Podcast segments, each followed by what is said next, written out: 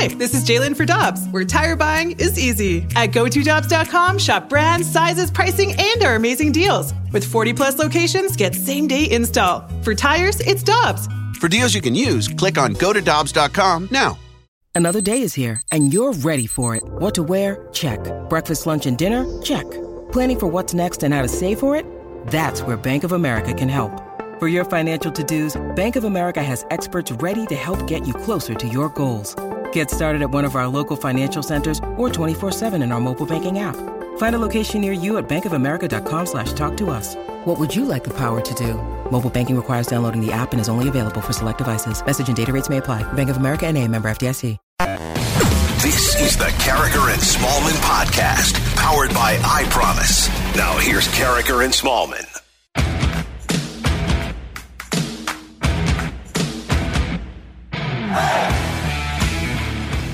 Good morning, everyone, and welcome to Karraker and Smallmon on 101 ESPN. Michelle Smallmon out today. She'll be back tomorrow. She was in a wedding yesterday and she's worn out. Dan McLaughlin, our friend, our co host, joining us for this morning on 101 ESPN. We're at 7 o'clock. Your time check brought to you by Clarkson Jewelers, an officially licensed Rolex jeweler. Danny Mac, how you doing? I'm doing great. Uh, how was Canton? Canton was awesome. It was great. And hopefully next year we'll get either Torry Holt or Dick Vermeil into the Hall of Fame. A lot of momentum for DV to make the Hall of Fame next year.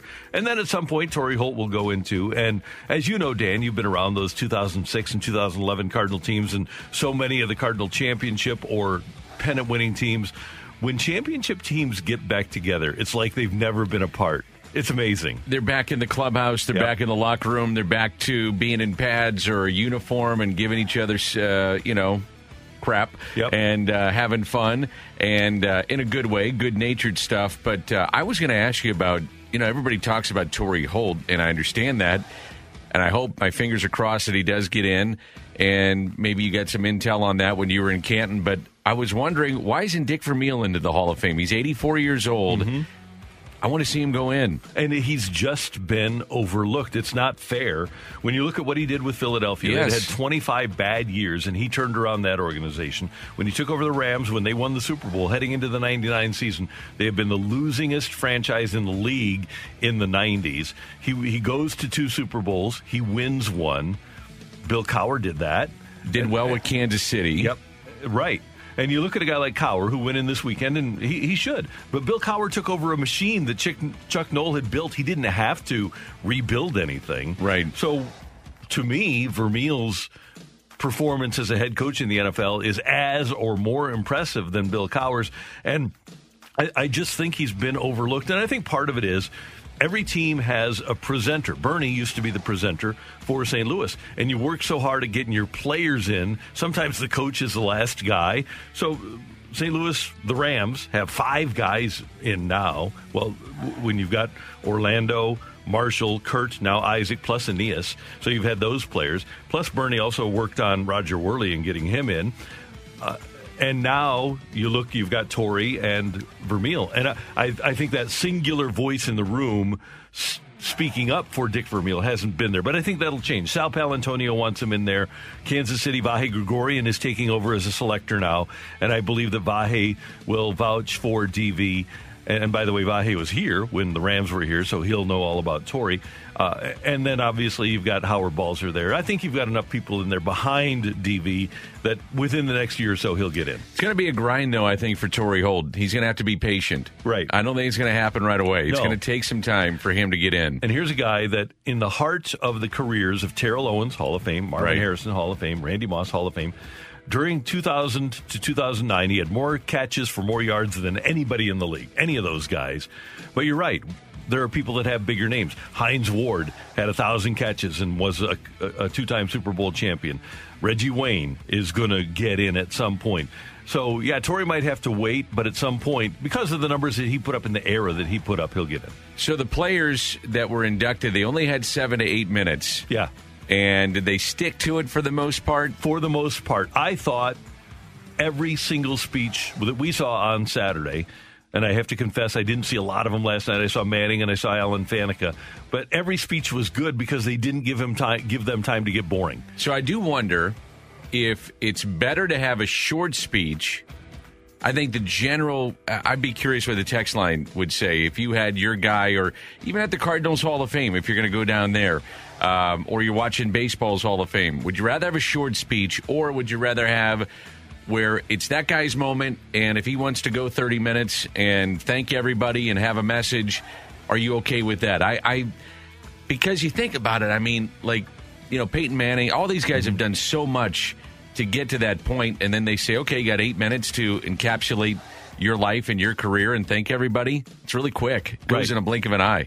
The problem is, is that you had Deion Sanders go an hour, and the year that you had Jerry Jones go in, he spent 45 minutes. Kurt Warner goes at the end of that night, and everybody's sitting around for five hours. Right. And Kurt edited himself. And so that, that's where you run into problems. Is if you make it 20 minutes, you still have those people that are that are going to go Right. an hour, and so they actually had it set up to Academy Award style, play people out if they went too long this Did they do it, though? Nobody had to be played out. Good. And Isaac, by the way, had his speech on an iPad on the podium on the lectern, and Chris Berman accidentally took it.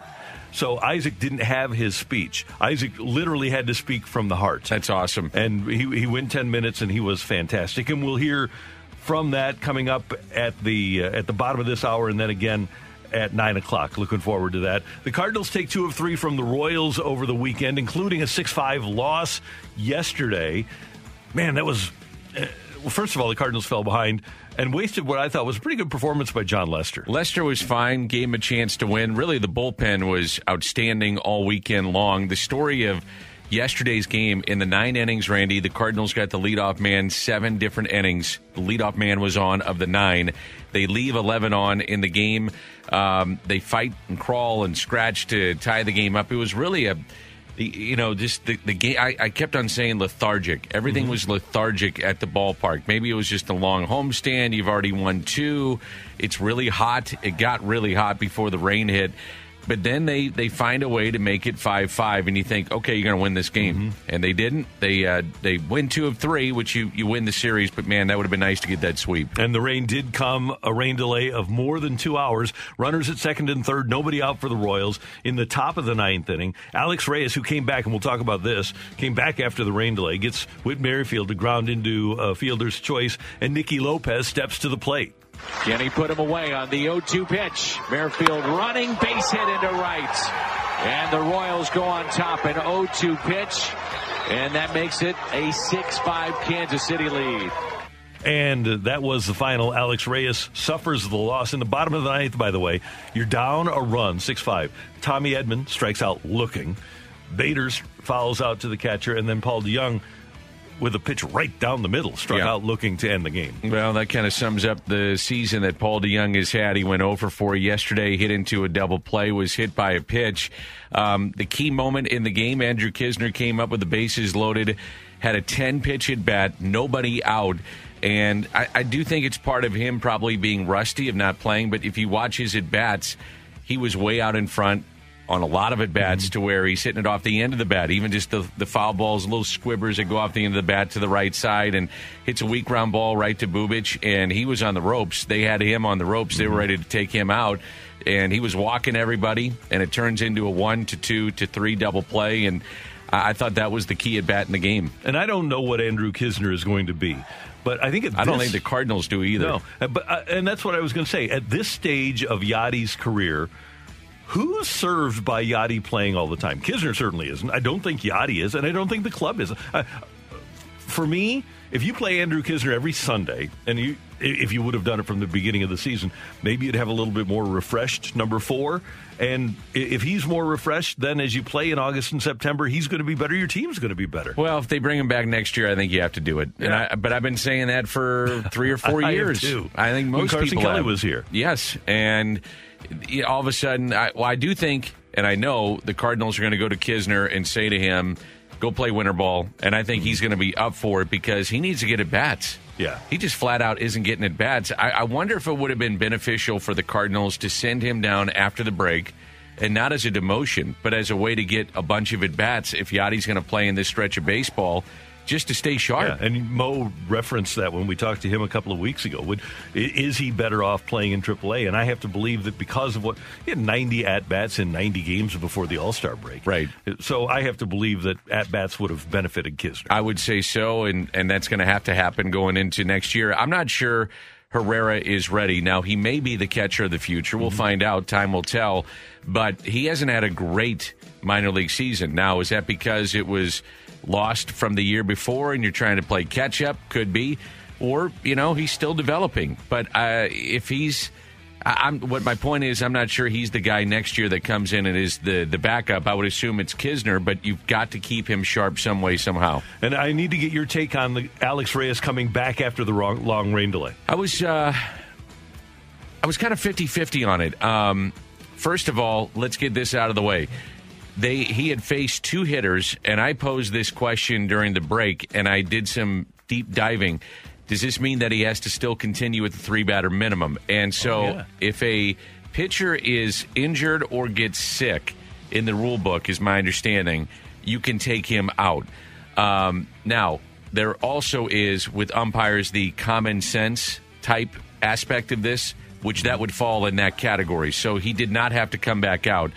But I would think that they went to Alex and said, "Hey, if, if are you okay?" You know, and he said yes. I would also assume that the Cardinals have a couple of batting cages, Randy, that are away from the the the public and TVs and all that kind of stuff. They're kind of under the stands, not far from the dugout. I would assume he probably did some throwing in there just to stay loose and hot to. Not hot, but at least warm. He, then he got hot. Mm-hmm.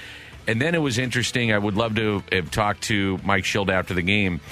Uh, I'm not sure people could see it on TV, but as they came back, which is always kind of a gray area, they say, okay, we're going to be back at 650, and all of a sudden guys start trickling out at 645, 47, 48, and they go, oh, everybody's ready, let's go. But Mike Maddux went out to the mound and kind of watched Alex warm up. Now, I would assume that was part of looking at the mound to make sure it was in shape for him. And after the rain delay, and they did a very good job of getting the tarp on the field right away because it started to pour. So Yeah. they took care of that pretty quickly. I would bet uh, that that was part of that, but also just looking at him and how you feel. Do you want to do this? And he said he did, and he got the first guy, and then all of a sudden it was an 0-2 pitch, and game was over at that point. Cardinals off today. They will be in Pittsburgh tomorrow. One other headline for you Mizzou has named their new athletic director. Desiree Reed Francois comes from UNLV. She's been with Power Five schools at Vatech and at Tennessee. She was at Tennessee when Cuonzo Martin got hired there, and she is charged with taking Mizzou athletics to the next level. I would imagine this is part of the image likeness stuff too, and trying to be as creative as you can be with your coaching staff, and then it trickles down to the athletes, the student athletes. But let's see how creative we can get. We're in the SEC. We see they're going to bring in Oklahoma. They're going to bring in Texas. It's the it's what drives the bus for your athletic program. So let's see how she uh, is able to forge that relationship with Eli Drinkwitz, move this thing to another level. Eli's it looks like for the most part has done his part, at least in the first year, bringing kids in and being competitive. And now it's about just bringing money into that program as much as you can. And by the way, I should note that over the weekend, I talked to several alums of Nebraska who were talking about how lucky we are to have Eli Drinkwitz. They brought back Scott Frost, and they're not thrilled with Scott Frost. Players are leaving right and left. His best players are leaving the program at Nebraska. And I was Ouch. saying, yeah, we've we've got Drinkwitz, and they said, yeah, we know. Yeah, he's pretty good. yeah, he's really good. So and far, I 37 mean- years old. I it, my thing is though, Randy, let's not to be a naysayer. I think you have to pump the brakes a little bit. Is the first year went? I'm not sure it could go any better. Mm-hmm. Agreed. But now, you know, now that he starts getting his kids in and with the transfer portal, let's see what happens. Yeah. Now is the test, year two, year three, to make the full evaluation of where he's at. So Desiree Reed Francois will be officially introduced as the new athletic director at the University of Missouri later in the week. Dan and Randy off and running on 101 ESPN. Coming up, get your text into the Air Comfort Service text line 65780. We'll have the opportunity to start one, bench one, cut one here on 101 ESPN. We're right back to the Karraker and Smallmon podcast on 101 ESPN.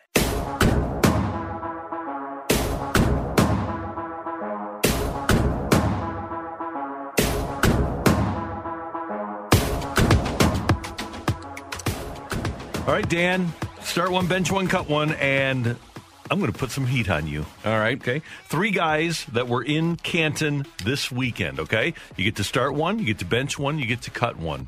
Peyton Manning, Tom Brady, Kurt Warner. Uh, I'm going to start Warner. Mm-hmm. Bench Peyton Manning. Cut Tom Brady. It's unbelievable. unbelievable. And that's just only my personal biases coming through. That's not probably what I would do if I was going to win a game. Uh, Sorry. No, that's that. That is totally cool. All right. I think I I'm can't, actu- I can't bench or cut uh, Kurt Warner. No. Well, I'm going to bench him. But this is, and this is totally a St. Louis thing, and maybe a Midwest thing. But I am going to start Manning. I'm going to bench Kurt, and I'm also going to cut Brady, which is kind of amazing that two people could come up with that conclusion. Emily, what do you think? Randy, you're cutting Tom Brady? I, I just cut the goat. wow, I'm shocked. Yeah, but I, you know what? I've got. I, hey, do I feel bad about having Peyton, uh, Peyton Manning starting my game and Kurt Warner if something should happen to Peyton being on the bench? I don't feel bad about it at all. I understand. Uh, I'm going to go with a little baseball look at uh, maybe some changes coming to the game, okay? Okay. I am going to start the, uh, and I don't know if this would happen, but I wanted to. Expanded playoffs, Okay. bench the DH, cut the three batter minimum. Did I do that all right? Yeah. Uh, Why, is, and- why is Emily? look- She's looking at me like. 'cause it's, it's you, you ask whether or not we want to do that. But All right. See, but then I will. Uh, I am. I'm going to cut the DH. I am also going to start the expanded playoffs, okay. but I'm going to bench the three batter minimum. I'm sick of the three batter minimum. I'm done with it. It's not good. Well, it's supposed to start. It's supposed to make it faster. It's Right. making it faster. And it's it's bad for pitchers. well, the and other it's part bad for managers. What, what do you do when Genesis Cabrera hits a guy in the face and the next guy in the Yeah. back? Right, which has happened. Correct. Yeah, So that's the part I don't like. yeah. I was never a fan of the DH, but now after Carlos Martinez, KK, and Jack Flaherty were heard swinging the bat, I'm leaning more towards saying, eh, okay, I can Don't handle it. hit. And I think we do just get used to it, the, the DH. But we also, and Rick Horton is great about this, we also have to come to grips with the fact that there will be very little nuance in the sport. There's not going to be much thinking left. No. Um, by the way, I loved the expanded playoffs last year in baseball. fun. I, I thought it was great. You know, we have it in other sports like hockey. It seems like tons of teams making the playoffs. It seems to work. Uh, I would love to see it in baseball. I would assume the owners would love it because they're going to make more money. The players might make more, are, are going to make some more money too. Um, and with the pending CBA, I think there's a lot of things on the table. I mean, you look at the the teams invest so much in these young guys, international and also in the draft. And the players are going to say, "Well, that's great, but I want free agency a year earlier, and I'd love to be able to have arbitration a year earlier," which in the end comes down to money. But um, also, the DH will be there. I wonder if they're going to add like a 27th man. I could see that happening too. You know what else I'd like to see in regards to free agency? Have it be time spent in pro ball rather than at major, major league baseball. Because if you are a team right now, the way the rules are, if you draft it, you could draft a college player, keep him in the minors for five and a half years before he becomes a, a six year minor league free agent, bring him up essentially in his sixth year, and then he's got six years at the major league level. You can have a guy that's 22 that you are in control of until he's 34. That's right. And so I think they've got to find a way to get players into free agency earlier. Well, the players want that. I- Yeah. I would think that that's their number one thing Yeah. going forward. Yeah, especially because of Arbitration, analytics. too. Yeah, but analytics teams don't want to sign guys that are beyond 30 years old. No, they don't. And um, the other part of it too, and we talked about it on the broadcast yesterday, and I agree with Ricky, is that you know they're going to sign Emily for 150 million dollars, and Randy's going to get 220, and we've got this kid that's 22, and we can pay him the minimum, so we're just going to rush him to the big leagues, and so what? But he's going to make 550 thousand dollars, and because I got to pay you two guys, that happens. Mm-hmm. So the system isn't broken, I don't think. It just needs to be massaged. maybe on later in the show, we can, because Mr. DeWitt always talks about what is our competitive advantage. And I have an idea of what mine is. We'll talk about that later in the show. I want you to think about what the competitive advantage for a major league team could be. But we want to get to your text. Emily, what do you got? From the 636 start one, bench one, cut one, Kurt Warner, Ozzie Smith, Bobby Plager. Oh, my. Wait a minute. Say that again. fair. So three St. Louis icons: Kurt, Ozzie, and and Bobby Plager. Oh, come on. That's really brutal. That was the first one we got, too. Yeah. Okay. I am going to start Ozzie. I am going to bench Bobby Plager, and I'm going to cut Kurt Warner. That was mine.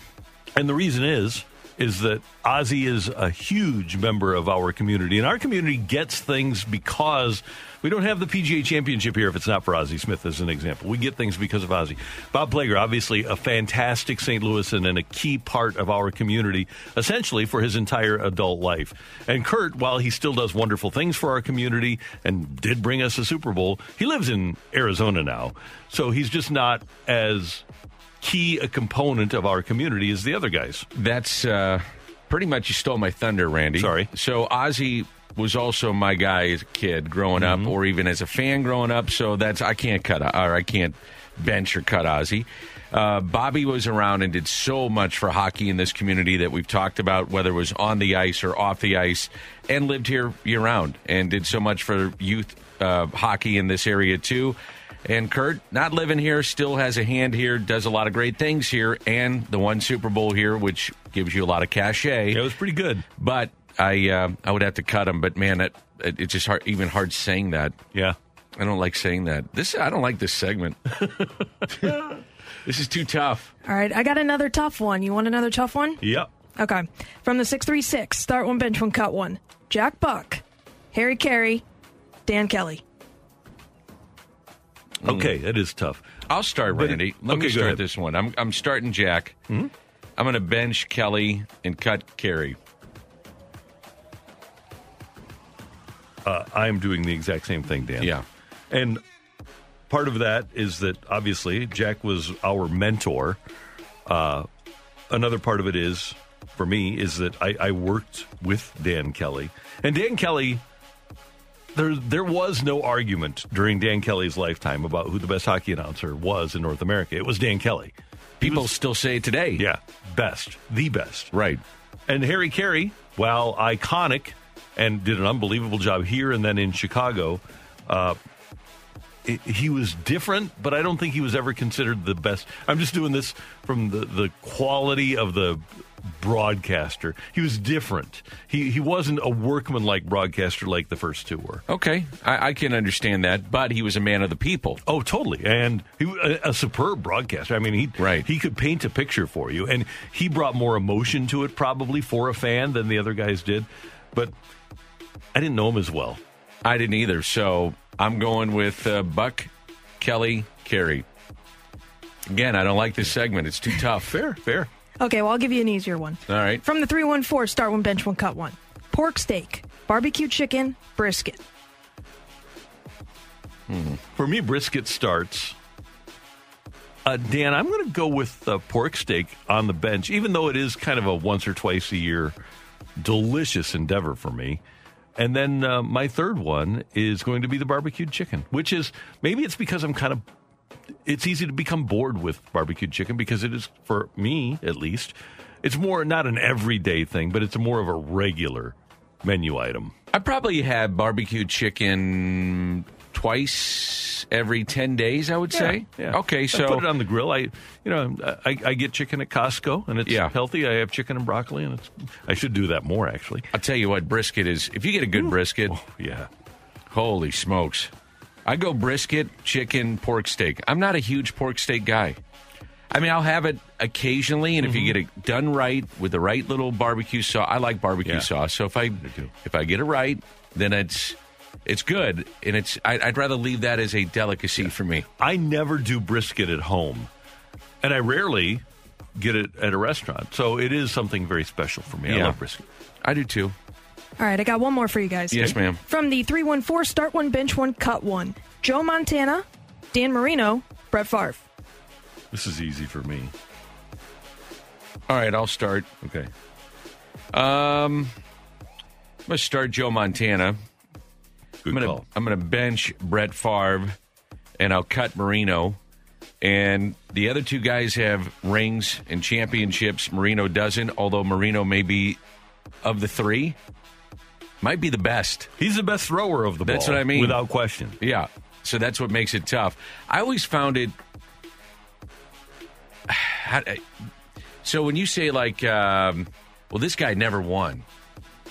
Was it really his fault? No, not at all. I mean, there's other people around him, or a defense that's no good, or whatever the case may be. So it's ne- I I don't like say, well, that guy never he's not any good because or he shouldn't be considered that because he never won a championship. It's kind of like what's going on with Chris Paul. Sixteen Right. years. Yeah. Well, and that's why when we have the Brady, this is why I, I have no Stockton. problem. If you put Manning on New England and Brady on Indianapolis, I don't think Brady is Brady in Indy, and I think Manning is even better in New England. I would, yeah, I would agree with that. Yeah, I, I think so. What if what if Kurt Warner doesn't get uh, hurt with the the hand issue and and he's on some of these teams? What if you put Dan Marino with some of the great teams of that era? Yeah. What happens? Yep. Now, here's my thing: is that Montana could get away from a pass rush. He had great offensive lines all the time. Brett Favre gave you a chance to win, regardless of how good the surrounding talent. Dan Marino needed the offensive line to be really good. Mark Duper was pretty good too. Yeah, Duper and Super uh, Duper. yeah, Mark Super Duper, yeah, uh, and, and Clayton. They were they were Yeah. fantastic. But just in terms of the offensive line, I'm going to go with Favre because of his mobility. I'm taking Montana because of his mobility, ability to throw on the run, clutch. Favre because he could lift a, a bad club. I think Marino just needed. Not that he needed everything to be perfect, but because of his lack of mobility, he needed a better surrounding cast than those other guys did. Now I know the answer to this question for myself, but I am curious if you were mm-hmm. going to say you could go watch Montana, Marino, or Fa- or Favre. Who do you want to go watch for one more Sunday in their prime? The guy to watch for me is Favre. Me too. Yeah, e- even though he's not the best, he's the most fun to watch. Absolutely. He was a gunslinger. He took Yeah. chances.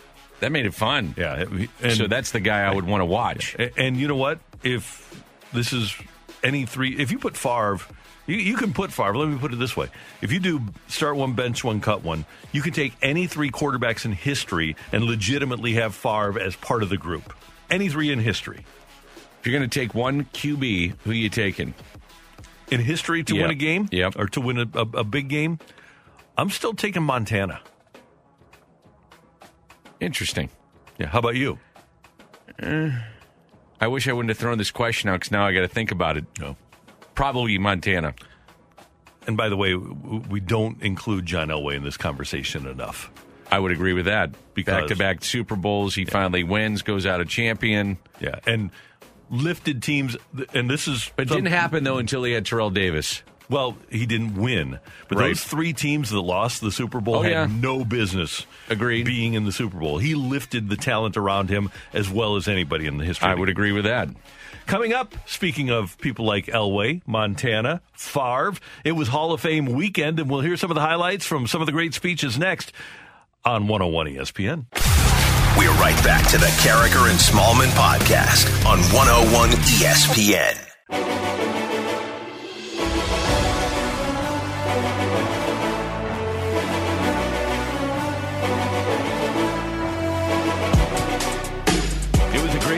In Canton, Ohio on Saturday night. The Hall of Fame class of 2020 for the Pro Football Hall of Fame was inducted, and then last night the 2021 class. And in addition to the players, there were writers and broadcasters that received awards. And on Saturday night, the Pete Rozelle Award was given to Joe Buck. Now, they don't show this award on TV. They give it out during a commercial break, but we were fortunate enough to be in the stands as Joe Buck received his Pete Rozelle Award, and here's part of his speech.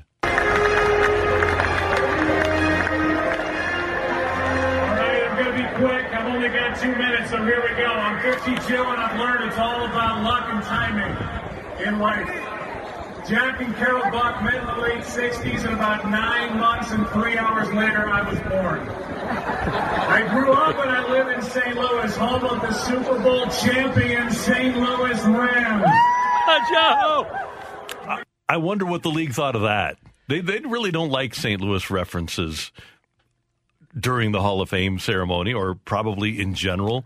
So I wonder what they thought of that. So, what did you hear about uh, the lawsuit when you were there? Was there any undercurrent of people that you talked to that mentioned the lawsuit? I was only talking to St. Louis Rams people. Yeah. And all of those people that I was with, they're on St. Louis's side, but they don't, there, there really isn't much insight. I did talk to people from the LA Rams side who believe that there is a feeling in the Rams front office of concern.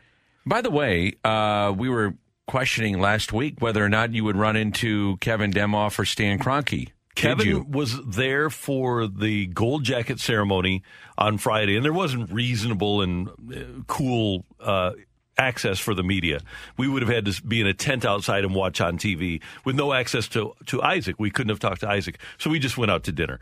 But Kevin was there for that and then apparently flew out on Saturday morning before the ceremony. Kevin and Kroenke both. Okay. Were, were there for the gold jacket ceremony, but didn't stick around for the induction of Isaac Bruce, who, by the way, as we know, in covering him here in St. Louis and watching him play, he loved to have a chip on his shoulder. And during his induction speech, that became more evident than ever. To the uh, to the to the nameless voice that called me two weeks before the draft in 1994 to let me know that the NFL wasn't checking for me. They didn't like me. They like they like more of NFL legend, legend Bert Emanuel and Ryan Yarborough. I know you're alive. I know you're listening. I pray God keep you alive for this day. So, my message to you is rap legend Kool Moe Dee wanted me to ask you how you like me now. Yes, sir. that, that was beautiful. Now, on the flip side of that, what if you're like, um, you know, you're having a, a family lunch, maybe early dinner, and all of a sudden your phone just starts to explode in your Bert Emanuel or your Yarborough. Go, what did I do to? I didn't do anything to Isaac Bruce. No, right? You know, I'm happy for the guy. Yeah. Why am I thrown into this thing? Yeah. But that's awesome that he said it. it's funny, it's fantastic. And I thought the speech of the night on Saturday came from Edgerrin James, and I never interviewed Edgerrin James, never spoke to him. I saw him in snippets on TV, but he just delivered a great speech and this is a guy that is he's got a mane. He's got dreadlocks. And he, he had a, a, great close to his speech. For some reason i always had to deal with perception. Perception though isn't always reality. It definitely wasn't my reality. People looked at my gold teeth and dreads and were shocked and surprised. I had never been under arrest or spent time in jail. So many people told me that you can't have dreads and gold teeth and be accepted in the NFL, but I never listened. I always knew who I was a great football player, a great father, a proud black man, a lion, and this was my mane.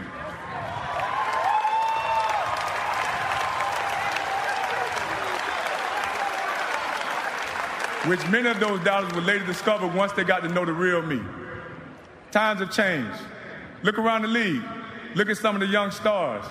As a matter of fact, look at my Pro Football Hall of, Hall of Fame bus.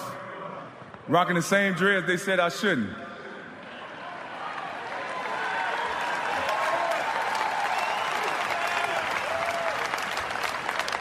My closing message proudly represent the real you. Follow your dreams, aim high, and create the life you want to live. And to all those who have been judged prematurely because of their appearance, the way they speak, where they come from, and in the minds of many should be locked up in prison, I represent us. I'm forever immortalized, locked up in the Canton Correctional Institution.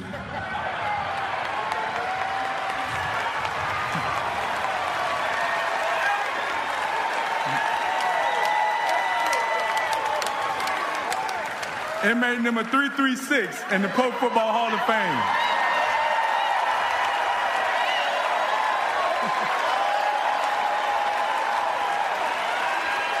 Career started with gold teeth and ended with this gold jacket. Good night and God bless. Pretty good. Really well done. I saw him interviewed afterwards on set on uh, NFL Network, and he was really good. And they asked him about the speech, and he said, What people didn't realize was the only thing I wanted to do was play football. He said, I, I went to school, I was educated, I would go to practice.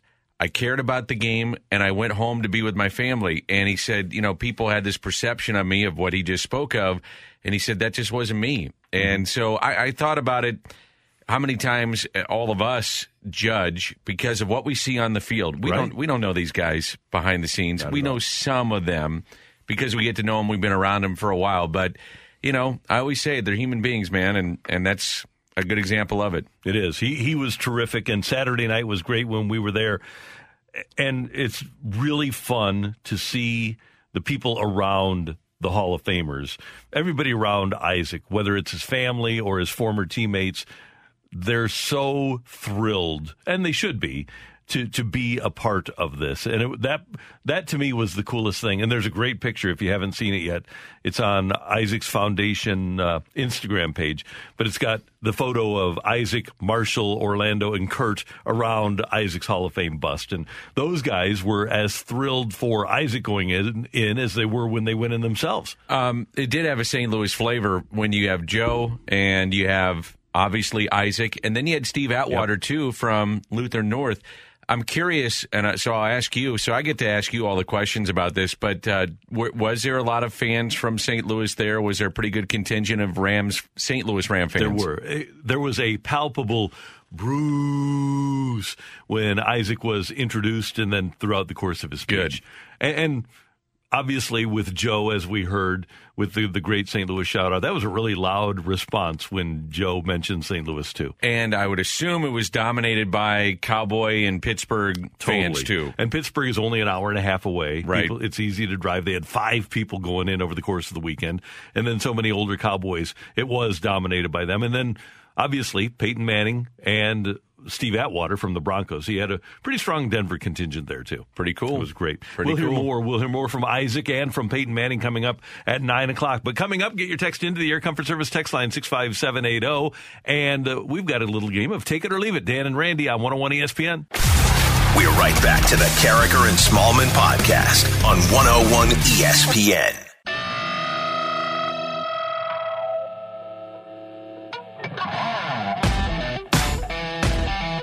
Right, we want your text to the Air Comfort Service text line 65780. It's time for a game of Take It or Leave It.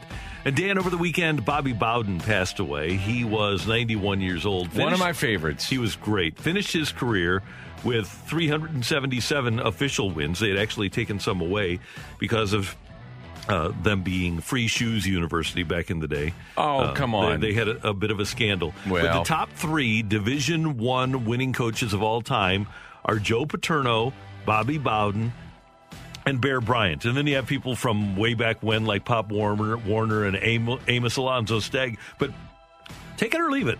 Bobby Bowden is the most underrated college football coach of our time. I'll take that. Um, I think the issue was wide right. Yeah, it really was. You know, what was it, twice, maybe even three times it went wide right. So then they went out and got the number one kicker in the country. Remember when Scott they did Bentley, that? yep. Mm-hmm. And he went wide right, I believe. And it was Florida State Miami. It was always the game of the century every year with those two teams. And if they don't do that and he wins a couple of more national championships, then I think we look at him in a different light. I agree with you. And he did an unbelievable job for such a long time. And by the way, it was West Virginia and Florida State that were his main schools.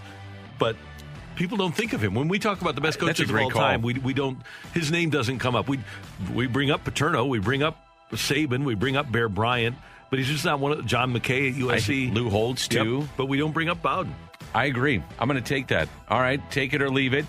Uh, it's kind of a two-parter. Okay. Mm-hmm. Yadi and Waino, take it or leave it. Do they come back for next year? And does it happen within a two-week period after the season ends, so it doesn't drag into Oh. free agency? Okay, I am going to take that.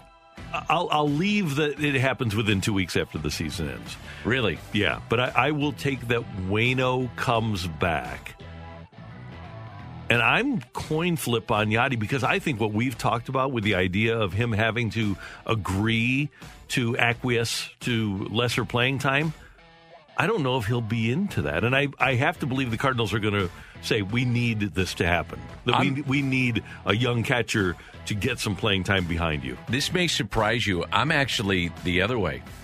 I'm kind of coin flip on Waino. Hmm. And uh, there's no doubting he's still pitching at a high level. He's been the best pitcher for the Cardinals. He's been one of the best pitchers in the league here for the last two months. Um, I, I'm kind of coin flip on it though, and my the reason I say that it, it'll be up to him whether or not he comes back.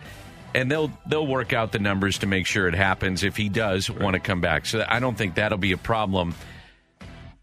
But I, I just have a feeling that, and I don't know why I feel this way, but Waino may be being pulled by the family. Yep. You know, that his da- oldest daughter is going into high school. Right. And when you're a baseball player, hell, if you're a baseball broadcaster, you're not around a lot. And, um, and so for seven months, you know, you're gone. Really. I mean, it, and, and in those seven months too, Randy, you're, oh, I always felt like you're there, but you're not there. Yeah. You know Yeah. what I mean? Like you're home, but yet you're at the ballpark at, let's say, one or two o'clock, or you're always thinking about the next game, the next start, Mm-hmm. that night's game, whatever. If you're an everyday player, so you're you're present, but are you?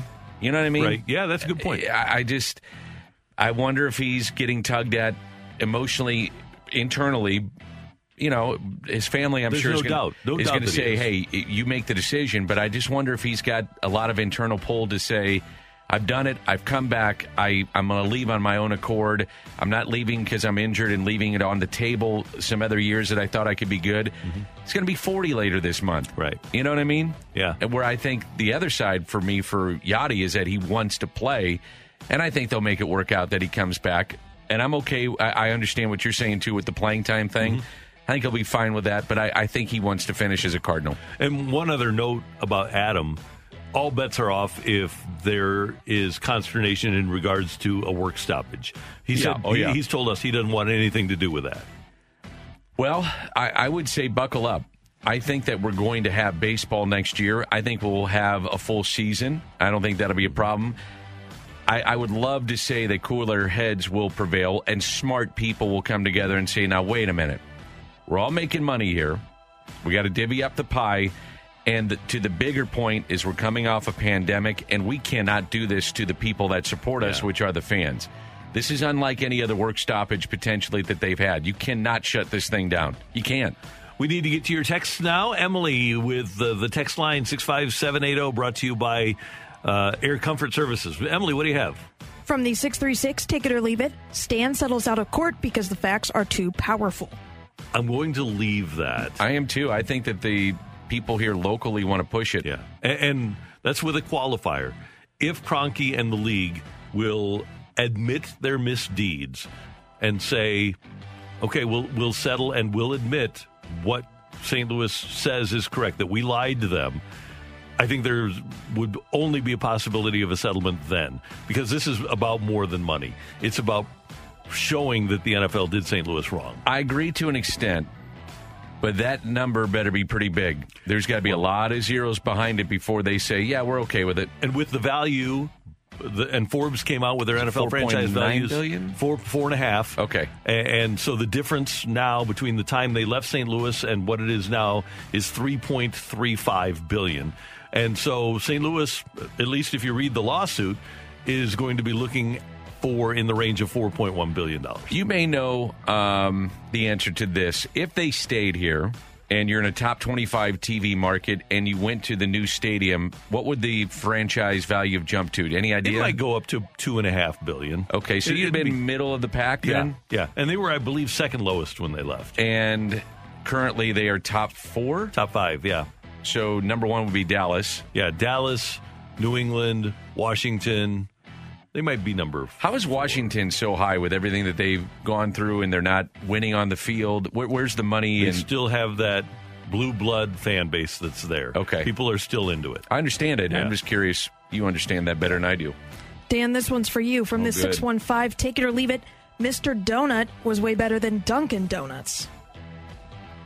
Do Now, you I- remember Mr. Donut? I was just going to ask you, Mr. Donut. At a yellow sign, I think. Oh yeah, yeah, yeah, yeah, yeah.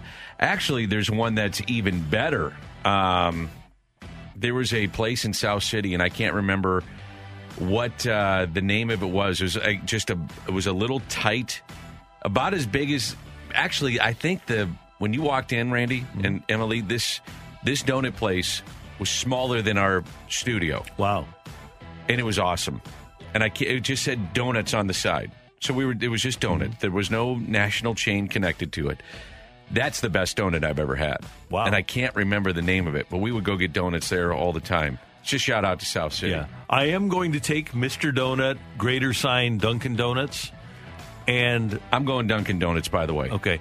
We had a place in St. Louis called Ray's. Loved Ray's. Ray's was fantastic, and they were monstrous donuts too. I miss them.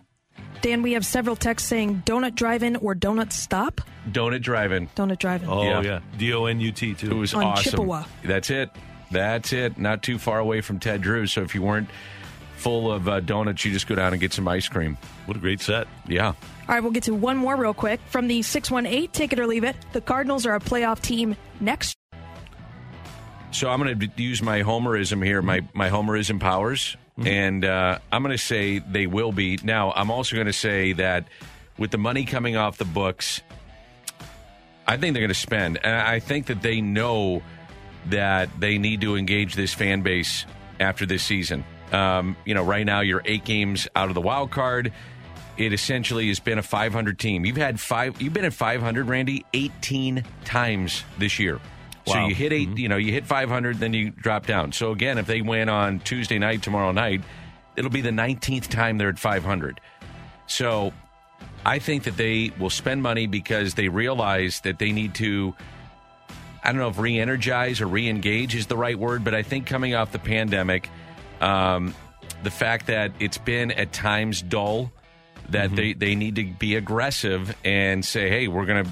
And also, from a baseball sense, we've got Nolan Arenado, we've got Paul Goldschmidt, we've got Jack Flaherty for a couple more years, if not longer. But we do have a chance to win. We have a young outfield, and let's go win. Let's go do it. Now they're going to have roughly sixty to seventy million, I believe, coming off the mm-hmm. books. Now you also have to pay for some arbitration guys. You got some of the money kicking in with Nolan Arenado, but I, I think to the great picture is, yeah, I think they've realized we got to get after it. Yeah, and they, they need to sign a couple more reliable relievers. I think they need a reliable Oh, innings boy. eating starter because you're going to have. Flaherty, Hudson, Reyes, maybe KK.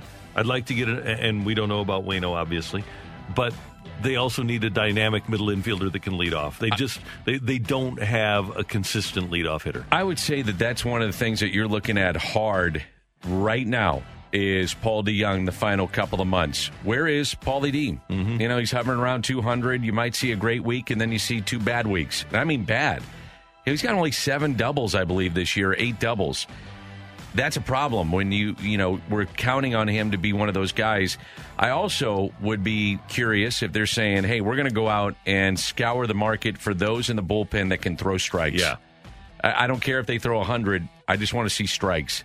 And, you know, Wainwright is a great example of using him again, but he'll he'll get his strikeouts, don't get me wrong, and he's fooling people and still getting a, a nice, healthy run of 7 to 10 it seems like every fifth day. But man, put the ball let him put a, you know, put the ball in play. Look at what's going on with Wade LeBlanc. Yeah, right. Wade LeBlanc is not fooling a lot of people, but he lets him put it in play. And every start the Cardinals have been in when he's on the mound. How come we don't see that? Uh, That's the thing that really frustrates me when I watch this team is that you do have very good defense, and in certain positions, elite. Let him hit it. Yeah, it- couldn't agree more. That's Dan. I'm Randy. Coming up, the Cardinals did waste some opportunities yesterday, and yesterday was kind of a microcosm of the season. That's next on 101 ESPN. We're right back to the Karraker and Smallmon podcast on 101 ESPN.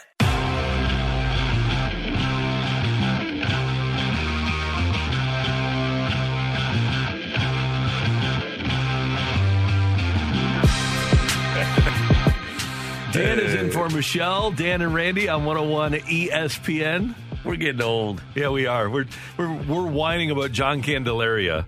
Uh, coming in and just shoving against the Cardinals on opening day in 1983 after they'd won the World Series. We thought they were going to go 162 and 0. I would ask my. Uh, so I used to, as a kid, Randy, I had a notebook and I would, before the season, I'd put all the dates of the games, okay? Mm-hmm. And I'd listen to the radio every night because hardly any games were on TV. And I know it may shock a lot of the listeners here, the young guys and gals. And so I had my dates, had versus Dodgers. I was a big artsy guy. You know, I really I put different pens, where they're at, what time it started. I would keep notes. And I remember they would lose like the first game of a season. And as a young kid, I'd go to my my dad and I'd say, I mean, how come they can't go 162 and 0? I mean, this team's not very good. And I'd have to have it explained to me that baseball is a weird thing. You know, ball goes weird ways, and sometimes you don't have a good year. And I just never got over it. So I'm wondering why is this team under 500? I'm not over it right now, Randy. Well, in, and I keep notes on this team too. I, I know Things you don't do. change. Very detailed notes. And yesterday was kind of a, a microcosm of the season because the Cardinals this season have had multiple opportunities in the last several months during the course of the summer to get over 500. And yesterday they had a lot of opportunities to score runs, and Mike Shildt's offense just couldn't come through on a regular basis. Yeah, I mean, you know, you appreciate the opportunity to come back and the way the guys fought and put ourselves in a position to, to tie the game going into the ninth, but clearly some missed opportunities.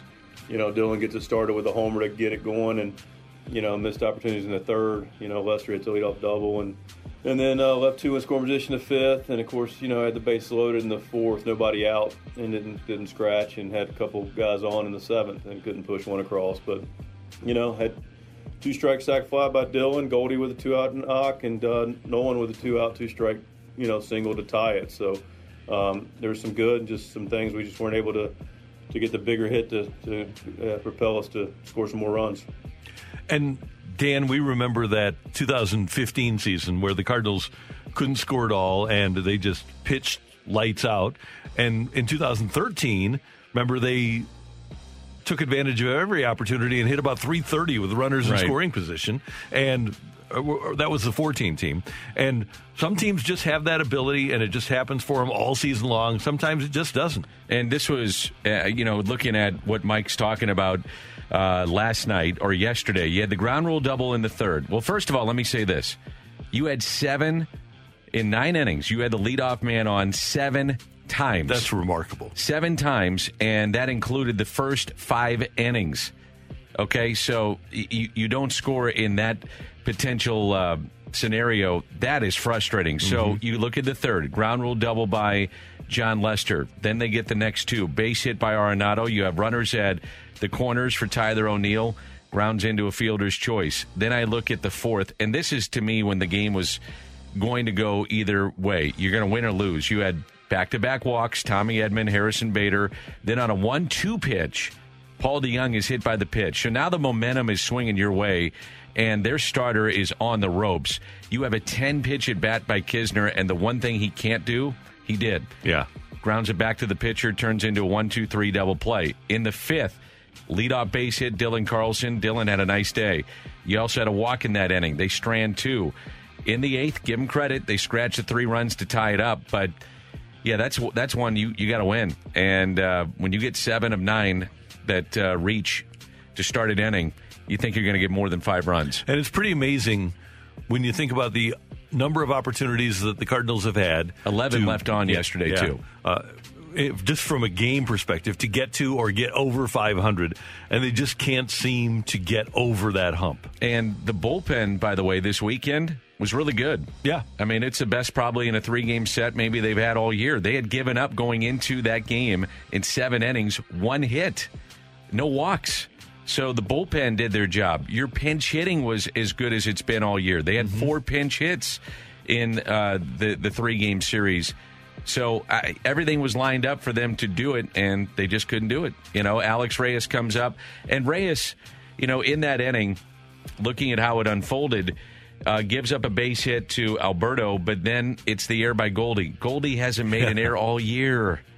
And it turns around to to be the the costly error in the game. So it's like everything's clicking on one end, and then that one thing costs them. And it seems like Right. when they pitch, they don't hit, and if they hit, they don't pitch. Yeah, it's just one of those years, and it's the the classic. Every team is going to win sixty. Every team is going to lose sixty, and it's the other forty. And it looks for all the world as if the Cardinals are going to go forty and four or twenty and twenty in those other forty. They they look like an eighty-one and eighty-one team. And I, I hate even bringing this up because I've said it so many times. Because I always like to look at the schedule in chunks and say, boy, it's going to be tough. You're going to have the Dodgers, you're going to have the Giants, you're going to have the Padres. Okay, how do you come out of that gauntlet? And then you say, well, here's a soft spot in the schedule because you're going to get Pittsburgh and Kansas City and this team and that team. They have it again. They've got Pittsburgh for three. Then you go to uh, Kauffman Stadium. Then you come home, and I can't remember exactly who they play, but then there's another soft spot where you've got like Pittsburgh again. Detroit- do we and Detroit Detroit. yep, Yeah. Detroit's coming. So you, you sit there and say, well, that's a soft spot. Well, it hasn't been that way this year. You've been 500 just about against everybody.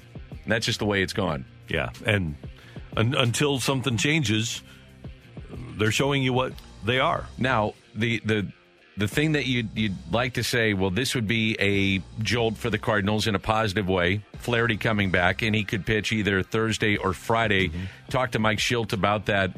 Um, you have the DH in play over the weekend in Kansas City. So I do wonder, even though Flaherty would be available to pitch in the Pittsburgh series, do you hold him out so that he doesn't swing the bat set over the weekend against Kansas City. I think that's something that is legitimate on the table that you would look at when you bring him back. Mikolas made another rehab assignment yesterday. Looked pretty good. I actually watched the game um, on minor league TV. Looked pretty good.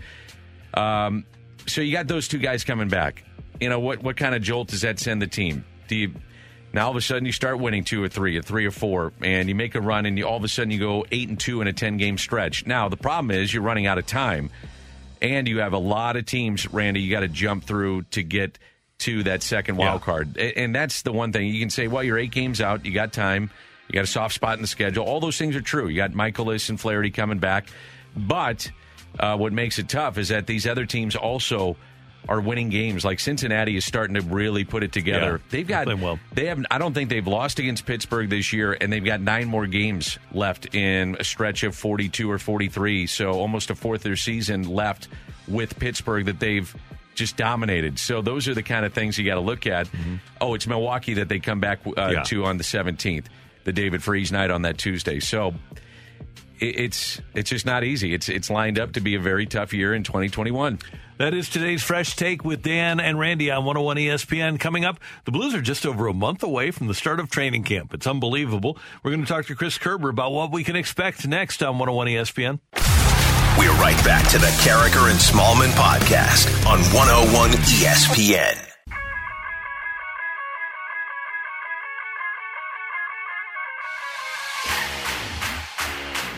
Danny Mack in for Michelle this morning. Randy with you, and we head to the Brown and Crouppen Celebrity Line. Every Monday, we talk to the voice of the Blues here on 101 ESPN, Chris Kerber. Kerbs, good morning. How you doing? Morning, fellas. I'm doing good. How are you? Good. How often, when you're driving down the road or just uh, kind of watching TV but not totally engaged, how often are you thinking of uh, Blues lines? I got to be honest with you. Right now, not that often. You, you got to realize who you're talking to, Kerbs. It's Randy, Oh. who lives, breathes, and eats blues lines and also numbers on the back of a jersey. Just saying that. First number 89 ever. And thinks about the death of uh, of certain athletes because he loves to talk about death and OJ. Well, uh, yeah, it's not the death of athletes; it's the death of people that unfortunately were around athletes. Okay, Not I'm just saying. Yeah, that's, See uh, now you now that you're going one's down that legit. road. Anyway, Yeah, Kerbs, it's- sorry, I it's- digress. It's the six degrees of sports death. exactly. Is what he's. Yeah. yeah. No, you, you no, I, honestly, Randy, like I.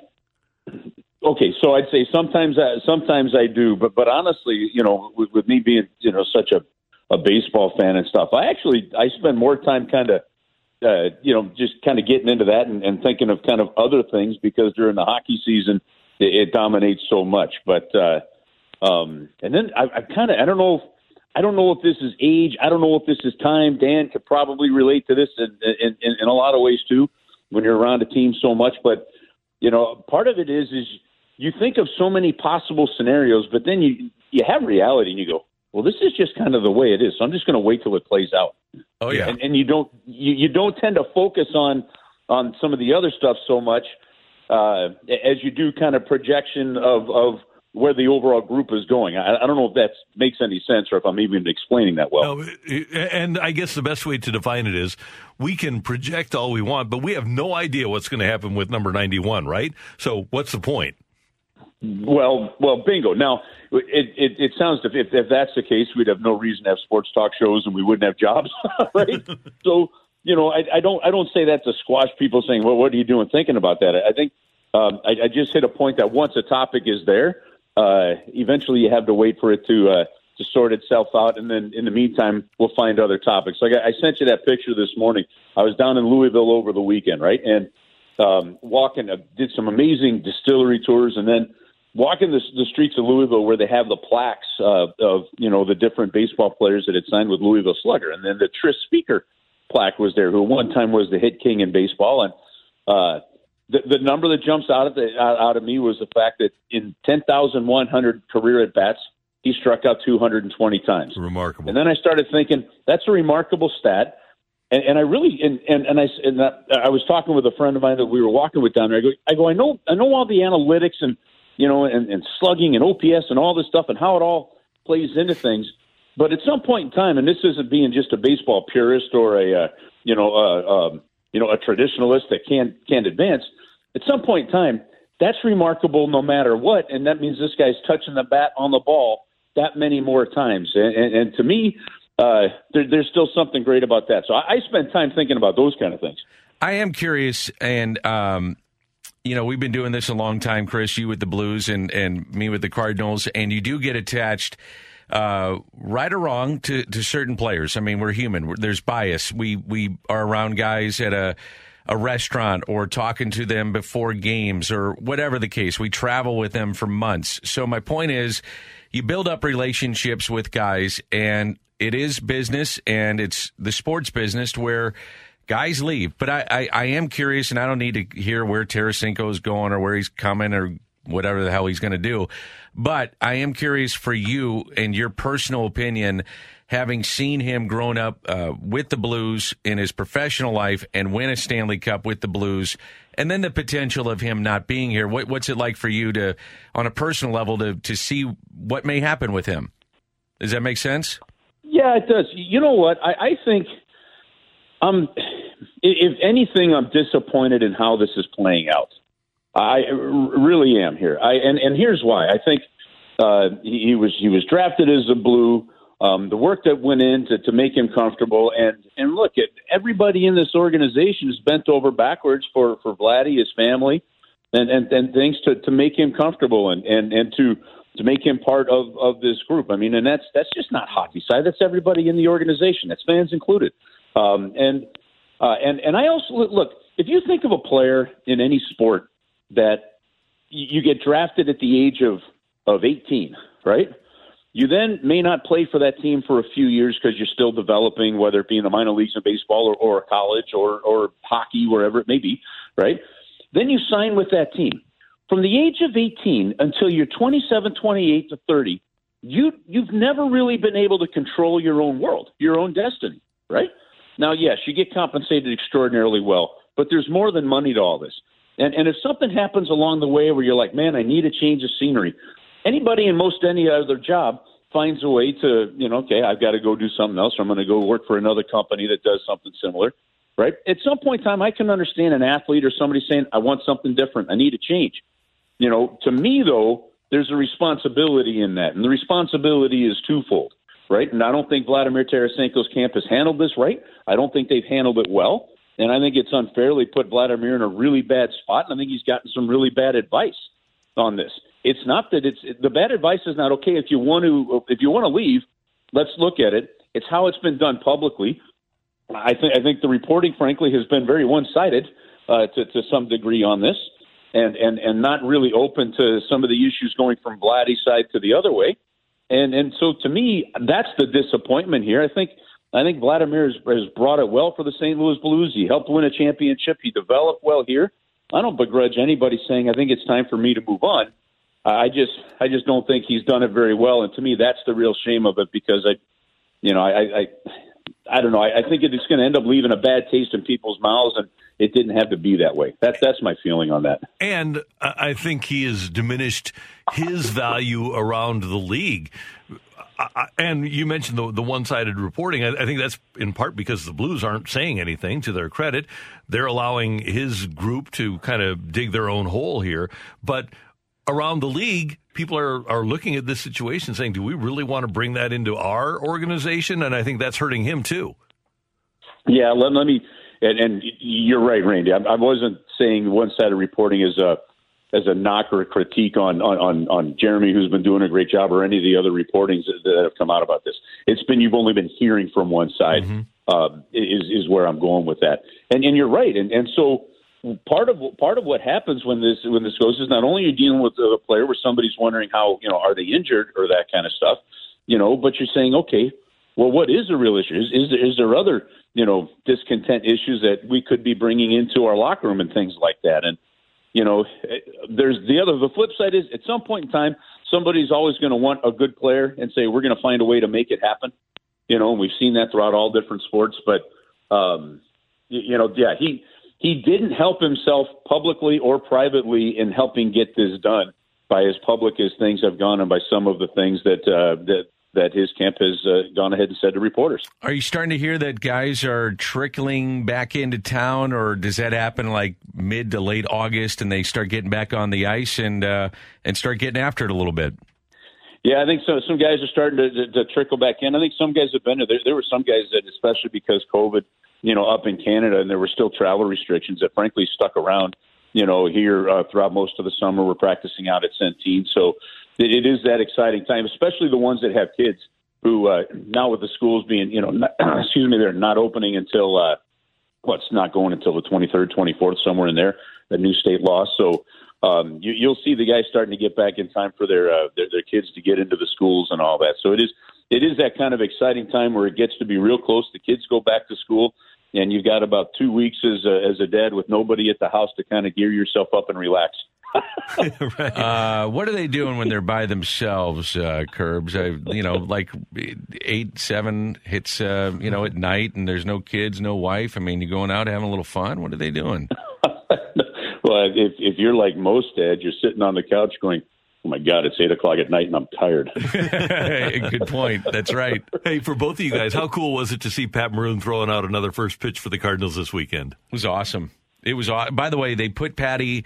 Um, so he threw it out to Oz. Mm-hmm. Yeah. So they had champions. You know, it was kind of a champions themed uh, first pitch. Kerbs, you'll uh, appreciate this, and then I guess it was maybe the fourth or the fifth inning, and uh, they go to the suite. They know where he's sitting. He's in a private suite, and they put the the camera on him.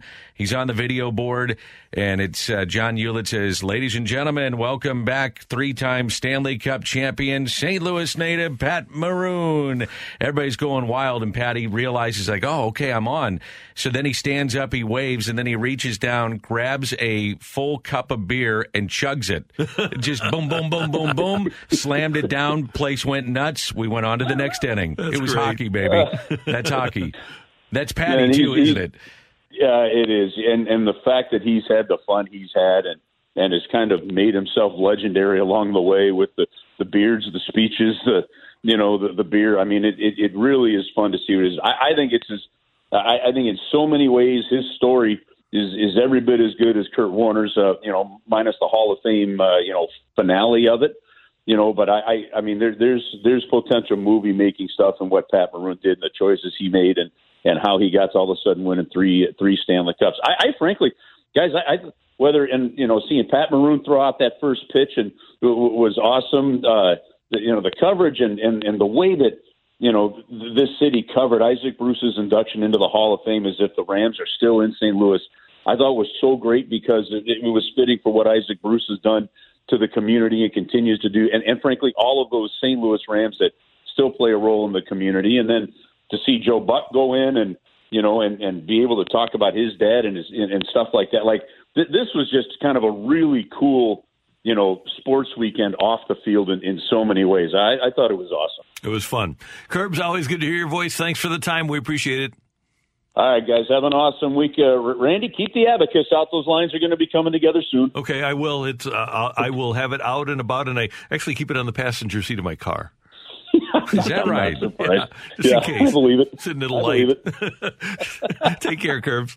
All right, see you guys. That is Chris Kerber joining us on 101 ESPN. Well, do Coming up. rem- hey, do you remember though in spring, I uh, I had you you and Michelle made fun of me because I had a receipt that was kind of a long Yep, receipt, yep. and uh, on the back of it, It was I- a CVS receipt. It was like six feet long. yeah, and um, I actually had my my rosters I going into that, spring yeah. training and who's on the bubble, who's not. So you do think about those things. I do. I do too, all the time. I'm sitting there writing, okay, does uh, Carlos go in the bullpen? If he doesn't, all right, here's an iteration of that roster. I do. I think about that stuff all the time. See, that's good. That's why we are what we are. We're passionate about this. We're just geeks. That's part of it too. Let's be honest. Coming up, we've got the fight on 101 ESPN. We're right back to the Karraker and Smallmon podcast on 101 ESPN.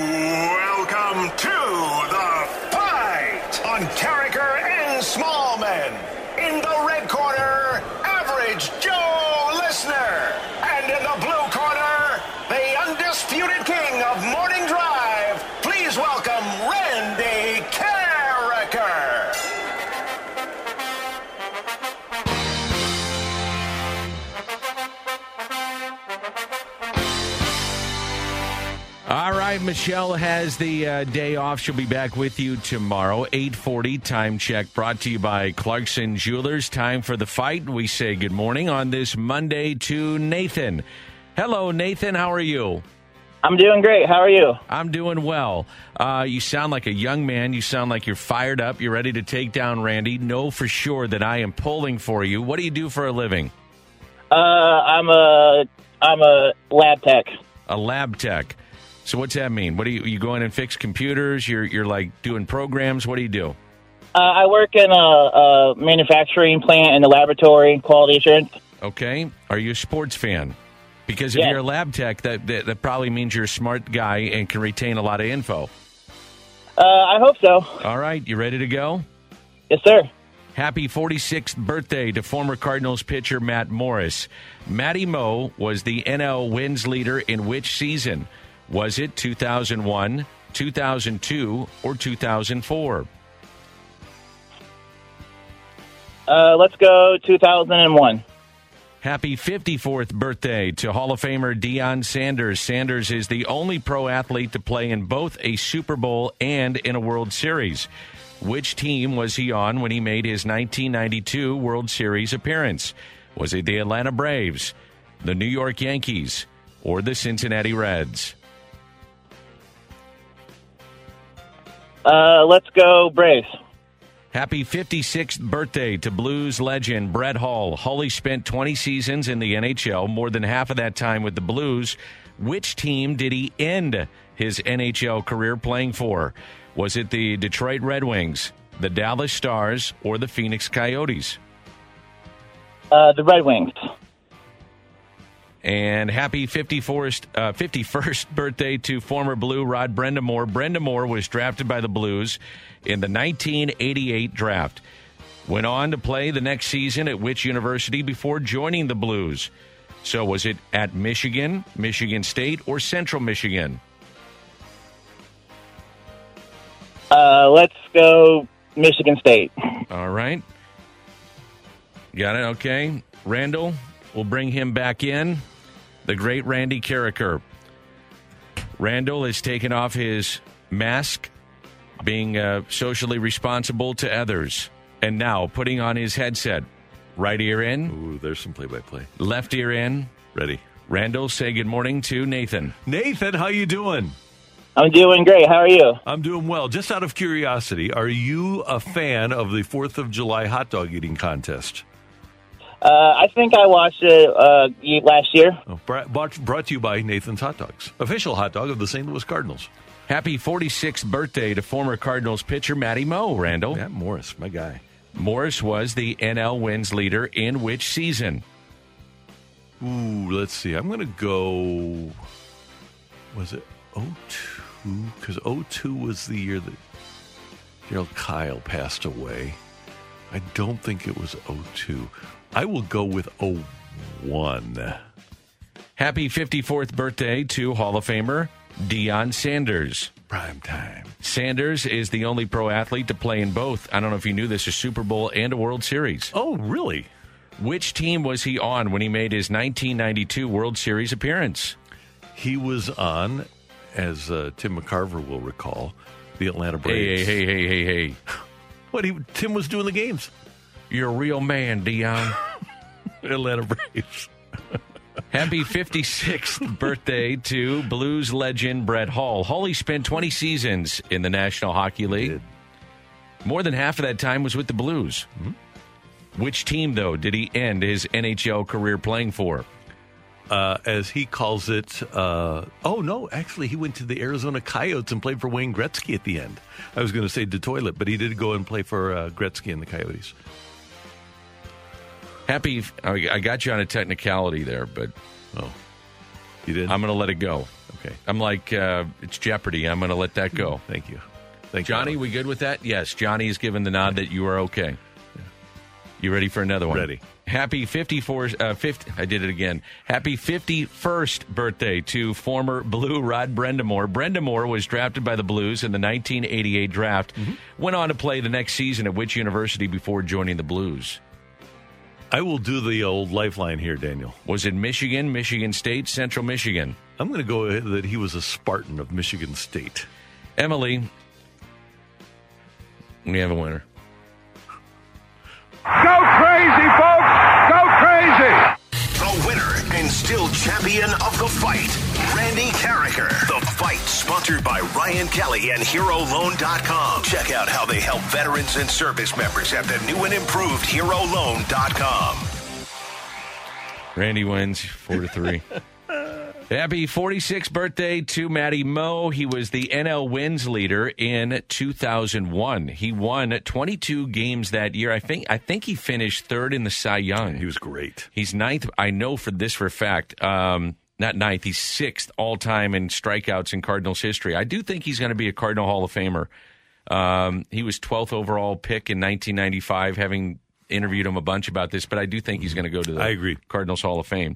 Uh, Deion Sanders uh, played in both the Super Bowl World Series. He was uh, in 1992. He was with the Atlanta Braves, and you had to reference when Deion decided to take the bucket of ice and dump it over Tim McCarver. Why did you go down that road, Randy? Because I remember him doing so in a Braves jersey. Happy 56th birthday to Brett Hull. 20 years NHL, half of that time with the Blues. This is the uh, so unfortunately Nathan pitch uh, picked Detroit. That is not correct. It is you said the Arizona Coyotes. Technically, it was Phoenix, I Phoenix believe, at that time. But I'm going to let that slide. Thanks. That franchise. He played uh, five games. I think he had an assist. Yeah. Did not score a goal. I don't believe for the Phoenix Coyotes. Then called her quits, eh? Yes, he did. Uh, Rod Brind'Amour, drafted by the Blues in 90 or 88, went on to play at which university? And it was Michigan State. He was a Spartan. He was the ninth overall pick. And do you remember, like, the workouts that he would put himself through Yeah. when he was at Michigan State? Everybody talked about this guy was a workout fanatic. Yep. I remember Yeah. that. He, Yeah. he was, ex- well, and he's still exceptionally shredded. yes. And he- part of, and by the way, he was a really, really, really good player. Part of the Blues trying to scramble out of losing Scott Stevens. They traded him to Philly for Murray Baron and Ronnie Sutter. And they thought Murray Baron was going to somehow approximate Scott Stevens and didn't quite come close. Hey, Nathan, uh, thank you for playing. Thanks for hanging with us. And uh, continue to listen to 101 ESPN. Sure thing. Thanks for having me. You got All right, it. That's Nathan, have uh, a great Nathan. day. So, Randall, you win. Uh, you will have a new challenger tomorrow. Thank you, Dan. No problem. Coming up, USA basketball comes away with gold again, and it wound up being a sensational Olympics for the USA. That's next on 101 ESPN. We're right back to the Karraker and Smallmon podcast on 101 ESPN. Karraker and Smallmon. 2021 Summer Olympic Updates. And Dan, congratulations to the USA Olympic team. They led everybody in overall medals with 113. China had 88. Led every country with 39 gold medals. China had 38. Led every country in silver medals with 41. Second place was China with 32. And led everybody in bronze medals with 33. The uh, Russians were second with 23. And the USA basketball team over the weekend came away with another gold medal. That is the fourth consecutive gold medal for the USA men's basketball team. They go 5 and 1 in the tournament. Kevin Durant was fantastic, and last time the USA didn't win gold was 2004. So in men's basketball, we're on a pretty good roll. What were you uh, most interested in watching in the Olympics? I'm always interested, fascinated with men's basketball, generally speaking. Um, I think Michael Phelps has changed me on swimming. Not that I wasn't involved before. I, I enjoyed it. I just pay attention to it more because he was just electric to watch. So I do pay attention to that. Um, I do love seeing the fastest people in the world compete. So I'll watch the sprints.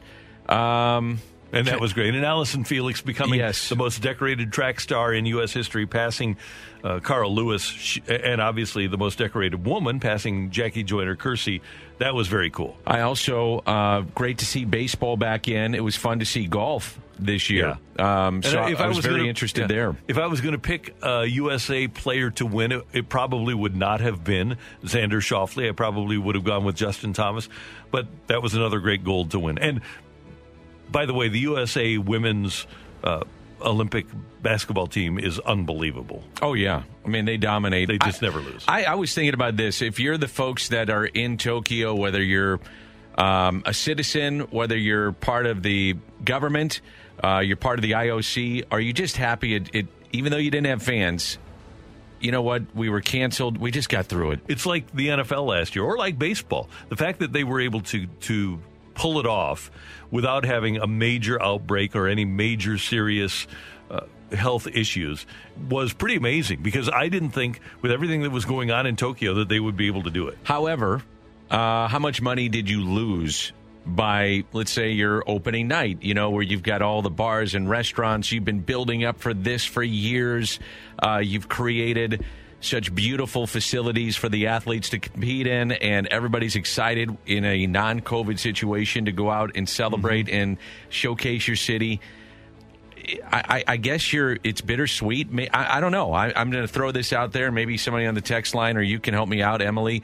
Is it bittersweet because yes, we got through it, and yes, we did showcase our country, um, and our people, and our culture, and all those things. But man, we we just we had all this built up, and we can't have people around. How much money did we lose on not only the tickets, but I mean like just the celebration of being in that town and the bars and the restaurants and and people enjoying themselves and people coming in uh, the tourists those Yep. kind of things I, I it's got to be astronomical the losses financially I would assume Then, when you add in the cost of facilities that went unused, That's what I mean, yeah. it's going to be extraordinarily expensive for Tokyo, and we're it's not going to be a big uh, loss. we're not far away from Paris Paris is in Right, two years yeah, you So- know so it's right around the corner. You're going to have that again. Uh, the text line, the 314 says water polo is underrated and very fun Water to polo watch. is cool. I agree with that. I, I wonder some other sports that we're missing. What else did you like watching that you go, man, I, I'll sit and watch that. That's something that I don't normally see, so I'll watch. Fencing. Really? Yeah, I, I was watching the fencing. When I was in high school, they had us do fencing. And those people are great athletes. When you think about the stamina that they have to have in sticking with it, and then being quick and having the hand eye coordination to hit the right spot with your little sword. I think it's called a sword. I don't know. But I, I watched it, and it was fun, even though I knew nothing about it. Did you watch any of the baseball? I did. I watched Yeah. the baseball. Um, I think the American team would win if you had the Dodgers out there. Yeah, I think so too. Yeah. you know, um, because that was former major league players, good players. Yeah. you know, young guys And we were got in the them gold there. medal game with those guys. Right. They might win if they have Matthew Liberatore. They maybe would do that. Who knows? Yeah. Matthew was very good in the qualifying. He was. I wonder if it was disappointing for him not to go. I'm gonna. I'm supposed to visit with him uh, this week. I'm gonna ask him. Yeah, you know, I- I, mean, you you you you were for lack of a better term, you're the property of the, the team, you know. I mean, and, and that's the most important thing. Keep you on a fifth day, keep building up, and you want to get to the big leagues. But deep down, are you disappointed you didn't compete in that? I, I can see how somebody would be. Overall, we have more athletes. We have more resources for our athletes to be great than any other country in the world. I like when the USA in athletics is number one. We're obviously in athletics, so that's our job to talk about athletics. And it's a jingoistic thing, but it's important for me that the USA win the medal count. It's a jingoistic thing? Yeah, we What's- are all I've about never our even heard country. that. Oh, it's uh, it's uber patriotic that Okay. uh, we're dismissive of uh, other countries because we think our country is the best. I think uh, the best part of the Olympics, and this is probably overstating the obvious, is the sense of relief when somebody medals or wins, and the just the pure joy of watching them. I mean, the amateur athletes for the most part, and seeing them just eh, a dream come true that they built up for so long and have really no fanfare except for Yeah. these couple of weeks. Right. You know what I mean? Yeah. I mean, they put so much into it and put really their lives on hold to train to be the best in that particular field. And to see it come to fruition is just amazing. And you know what I miss, Dan? I miss the USA being dominant in boxing. I loved it when I was a kid, and you knew watch. that the USA was going to. It was the USA and either Cuba or Russia, and that's where the medals were going. But we just don't have that dominant boxing program anymore like we used to have. Sugar Ray was pretty good back in the day. That was Leon fun. and, Leon and yeah. Michael, yeah, we're, Yeah. we're both pretty good. And yeah, it used to be Roy Jones Jr., Yeah, De. La Hoya, everybody that. Not everybody. If you won a gold at the Olympics, you were going to be a high-profile professional boxer, and it just doesn't work that way anymore, unfortunately. This, uh, let's see, 314, watching the wrestler win gold at the last second was my highlight. That's Good. pretty good. I mean, wrestling, we can talk about marathoners, we can talk about, you know, long distance running, and uh, certainly in the pool. Tell you what, man, wrestling is so hard. Holy cow, is it hard, Randy? Yeah. I mean, when you're cutting weight and the endurance and the strength you have to have to do that, that's incredible. Yeah. It's such a hard sport. Might be the I think it is. Yeah, it's the most physically grueling sport that they have in the Olympics. You ever wrestled? I mean, No, true, not- no, I have not. As a kid, I wrestled. yeah, It I would- so I- hard. I'm not tough enough to do that. It was brutal. I can imagine. It's tough. You're a tough dude if you're wrestling, or So- lady. So now, yeah, great two and a half weeks and uh, a great job by Team USA. That's Dan. I'm Randy. Coming up today's big thing. Peyton Manning with some really fun and interesting comments last night at the Pro Football Hall of Fame. That's next on 101 ESPN. We're right back to the Karraker and Smallmon podcast on 101 ESPN.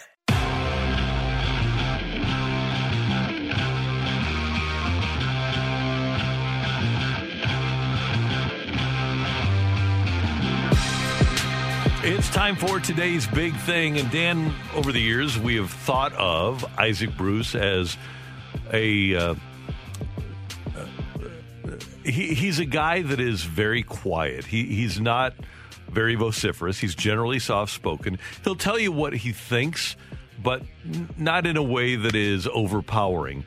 And it was really interesting on Saturday night because Isaac had his speech on his iPad. He put it up on the podium, and Chris Berman inadvertently took the podium or took the iPad with his papers. So Isaac didn't have his speech. It wasn't written down. He didn't have it on the teleprompter. So everything you heard from him for 10 minutes was truly from the heart. And when you hear him talk about his people that got him to where he is, it was truly from the heart.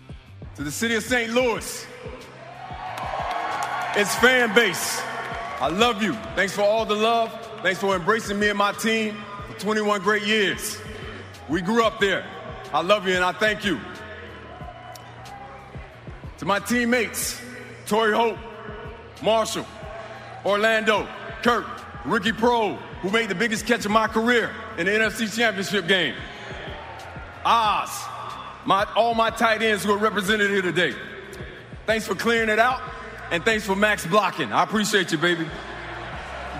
Todd Hewitt, Tiffany Burns, who worked so hard, Jim Anderson, all my quarterbacks, starting from day one with Samuel Bruce in the front yard on 29th Avenue, Deshaun Hill getting me right, London Fletcher, Keith Lyle, Todd Lyght, all my imaginary friends growing up in South Florida in Tatertown, Mark Clayton, Mark Duper, and we took a picture with Dan Marino, man. You know that's my guy.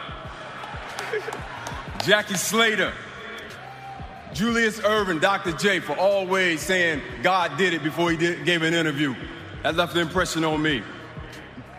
All the defensive backs, that the ones that baptized me and the ones that I baptized. Thank you. I appreciate you. I love you.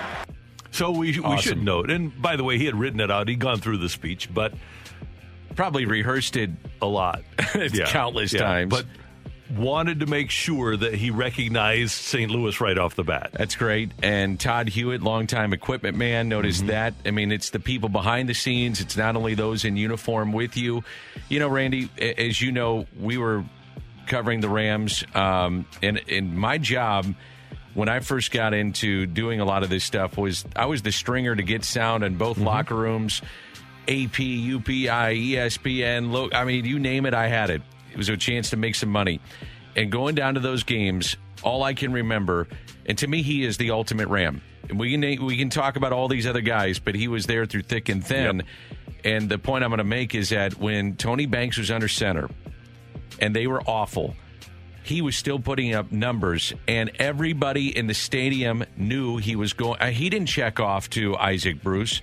I mean, he got under center and he's looking where Bruce is, Yeah. it was going his way, and still he was finding a way to get open when everybody was keying on him, and they knew he was the guy that was going to get the ball. It was amazing how good he was. Yeah, he and is he was a remarkable player. Yeah, his ability to get open was unmatched, and getting in and out of cuts and getting open.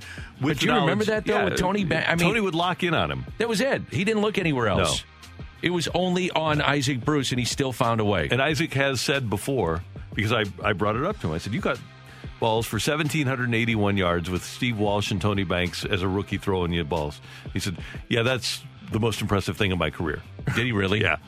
because I mean, it, when you finally got um, a, a running back and somebody on the other side of the field, or you had a tight end that they and they had some decent tight ends too. I mean, Conwell, you could throw the ball to a little bit. There were some others, but that was the guy, and Yeah. so there was nobody else offensively you were looking at. Nobody. Right. Meanwhile, if you watch Peyton's Places on ESPN Plus, you know how creative Peyton Manning is. And that creativity was on display last night when he was inducted with the 2021 class. The legendary John Madden says that the Hall of Fame bus whisper to each other at night. And it's actually true. My son Marshall and I have heard it. But I also think that they run plays at night. They scrimmage. They throw a little seven on seven. The other night I had a dream that I was in one of those scrimmages. The other team's coaches were Vince Lombardi and Paul Brown. My coaches, Bill Cowher and Jimmy Johnson. That's right, a cowboy and a Steeler working together only in Canton, Ohio. We were on the 50 yard line with only three seconds left in the game. Coach Cowher called a running play. I said, Coach, I'm going to have to audible. Omaha. I caught, a ba- I called a pass play. My bus faked a handoff to Barry Sanders. I threw a 20 yard break in route to Michael Irvin right as Deacon Jones and Ray Nitschke hit me at the same time. Irvin, as he was getting tackled by Ronnie Lott, then lateraled to Steve Largent, who was in a foot race down the sideline with Darrell Green and Lem Barney. The savvy Largent, knowing he couldn't win a foot race with Darrell Green, then lateral back to Lance Alworth, who dove into the end zone for the game winning score. Now, yesterday, it was just a dream, but tonight, it's reality. Isn't that great? You, you can picture that in your mind with uh, Peyton Manning and all of those Hall of Famers and just loved joining that group. I got goosebumps listening to that. And I also noticed, and I loved what he said at the end of his speech. I watched his speech, but at the end, he talked about how you are the torchbearer, if, uh, uh, if you will, of the sport.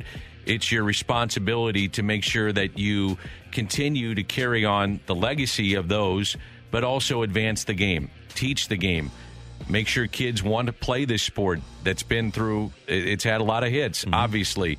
Um, and then when i s- heard some of that stuff I, s- I wanted to say well that's true and you probably shouldn't move out of markets. But i didn't uh, I, I, I digress. But it was it was a really well thought out smart speech. He was he was great. Yeah he, he's he's remarkable in what he does. He loves, just loves the sport. Yes. And it is amazing Because if like, have you ever seen his Peyton's Places things on Oh, yeah. ESPN Plus? Yeah. he does such a great job. He's a those. natural at it. He he is the face of football. By the way, I'll pass along one other thing. Paul Tagliabue was inducted on Saturday Saturday night, the former commissioner, and he knew that the Rams needed to leave L.A. when they came here. If Paul Tagliabue, and he's 80 years old now, he wasn't going to be the commissioner six years ago, but if Paul Tagliabue were in charge with his beliefs about what the NFL should be, then the Rams never would have moved back to L.A. You don't think so? No. Not even with the. He would. You know, ultimately, the commissioner is at the behest of the owners. But he- with the idea Yeah. of keeping the game as pure as it can be, for lack of a better term. But he works for the owners. But I think he would have put his thumb down on Jerry Jones in that particular instance. There were some where, like when Jerry Jones took his share of NFL properties. And so everybody else in the league, the other 31 teams, share their, or share equally jersey sales, uh, shot glass sales, anything that has an NFL logo on it is shared among the 31 teams. So, a team that doesn't sell anything like the uh, Jacksonville Jaguars, they get as much as the Patriots from NFL properties. And it's 31 because the 32nd team is Cowboy, the Cowboys. And Jerry Jones took all of his in-house and they keep all of their own profits. And that was something I don't think that Tagliabue wanted to fight. I think he did want to fight for keeping teams in markets. It does seem like, and this is generally speaking in sports, when you own a team, when you have a family ownership that is invested in the community, that doesn't even become an issue. No. When when it becomes part of a, portfo- a portfolio for said owner, then all ties, any emotional ties, are over. Right. And that's why Pittsburgh and the Rooneys are so great. Right. And the organization is so great. And those players, part of the culture in Pittsburgh is that the players are part of the community. And you could really tell that this weekend with all the Steelers that went in. I think about it from when we go to Pittsburgh this time of year for baseball. Mm-hmm. Now you got high school coming up, you got college firing up, and not you know they they weren't a massive franchise until Mario Lemieux got there, but obviously with him and, and Crosby and winning, it's a hockey town too, and it's such a football town. I mean, everything is black and gold when you go there. You turn on talk radio, everybody's talking right now about the Steelers, mm-hmm. and they've been doing it really all summer. But um, it is amazing how much that community gets behind that football team. It's just remarkable. It is a It's Steelers like the Cardinals town. here. It's, yeah. The, the, the Steelers in Pittsburgh are the Cardinals in St. Louis. Yes. That's the way to look at it. That's today's big thing. It's Karraker and Smallmon. Danny Mac in for Michelle this morning. Coming up, what is going to be the Cardinals' competitive advantage going forward? What can they do to give themselves an edge over the rest of baseball? That's coming your way on 101 ESPN. We're right back to the Karraker and Smallmon podcast on 101 ESPN. Karraker and Smallmon. Michelle is out today. She'll be back tomorrow. Dan McLaughlin in for Michelle. And a couple of weeks ago, we had John Mozeliak on the show, and I asked him if the Cardinals, who consistently talk about what their competitive advantage can be, if one of their competitive advantages could be reinvesting in a quality bench so that whenever anybody is out, they have a pretty good player, a reliable player to fill in. And here is how Mo responded. No, it is hard, and it it's it depends. You know, you ask Knizner where he'd rather be, and you know we're we know what that answer looks like. I think when you look at at bench players, when you're out in the in the free agent market, a lot of guys aren't looking for 150 at bats or 200 at bats. They're looking for everyday playing time. Um, I don't think people are like just admit that they're looking for that backup role. And when you think about like bench, I mean, we were sort of looking at like Matt Carpenter, someone that would give us that veteran presence off the bench. But even he hasn't, you know, played as well as we had hoped, given the fact that he was used to being an everyday player. So it's not just spending, Randy. It's really about having a mindset of accepting that role. And for me, Dan, it's about being able to take advantage. We, we talk about cost certainty and finding an advantage. To me, one of the things that is mis underrepresented in baseball, maybe completely non-represented, is that middle class player. We've got a lot of guys that make eight, nine, ten million dollars, and we've got a lot of guys that make five hundred and fifty thousand dollars. The Cardinals bench at the beginning of this year had Lane Thomas, it had Austin Dean, it had Justin Williams, it had Edmundo Sosa and Andrew Knizner. All young players making the minimum. Why not go out and sign a guy that's been around for 10 or 12 years and take advantage of his experience? Players always talk about how the most difficult thing to do is to pinch hit. Come off the bench cold and face a really good relief pitcher. To me, it would make sense to have guys either that are playing on a semi regular basis, like the Giants play everybody on a regular basis, their version of Yadier Molina is Buster Posey, who plays two, sits one, plays two, sits one, plays two, sits one. Why not either have a sharper bench or a more veteran bench that might cost three or four million dollars more? Well, I think in the current 2021 way that it's set up in the National League, I agree. However, let me throw this out at you. If you have a DH next year, and so you're not double switching as much, um, are your resources better allocated towards, at least in my mind, and the question is about being more competitive next year? Mm-hmm. Uh, there's a couple of things I would look at. I, I got to see where I'm at at the end of the season with my middle infield. So, am I going to invest in somebody there?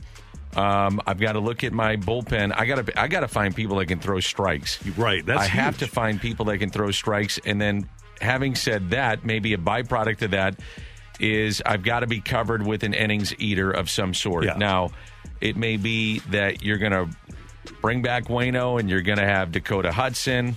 Maybe Jordan Hicks goes in your rotation. Jordan Hicks, uh, this is interesting. I was doing a season ticket holder event uh, last week, and Mo talked about the potential of both Reyes and Hicks being stretched out as starters next year. Now, Yeah. Reyes is going to have to throw strikes. That's his biggest problem. You know, his walk rate's around 20, 25%. And so is Hicks. So that means he would last four innings, three Right. innings. Same Mhm. with those guys.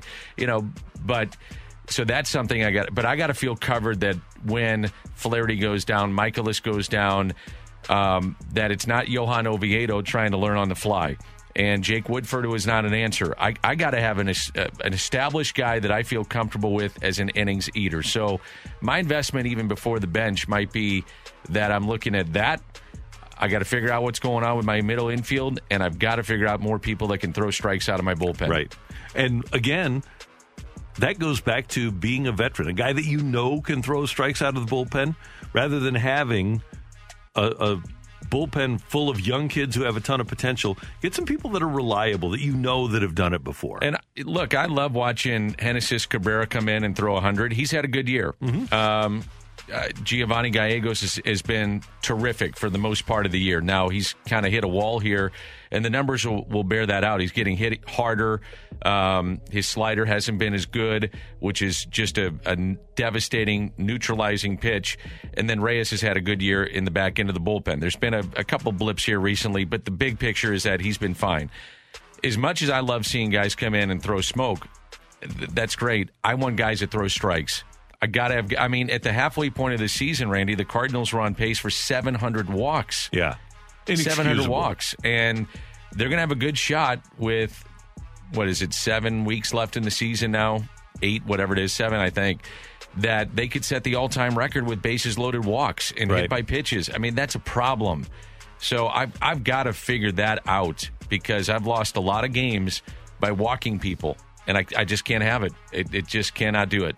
So essentially, what we're talking about is having a more veteran presence on the team, and I think that that can be your competitive advantage. If we both agree, we're looking for different guys, but you need a competitive advantage somewhere, and I don't think you have to spend a ton of money to have it. Now, do you want a thumper or do you want Skip Schumaker? Do you want Aaron Miles? Do you want Nick Punto?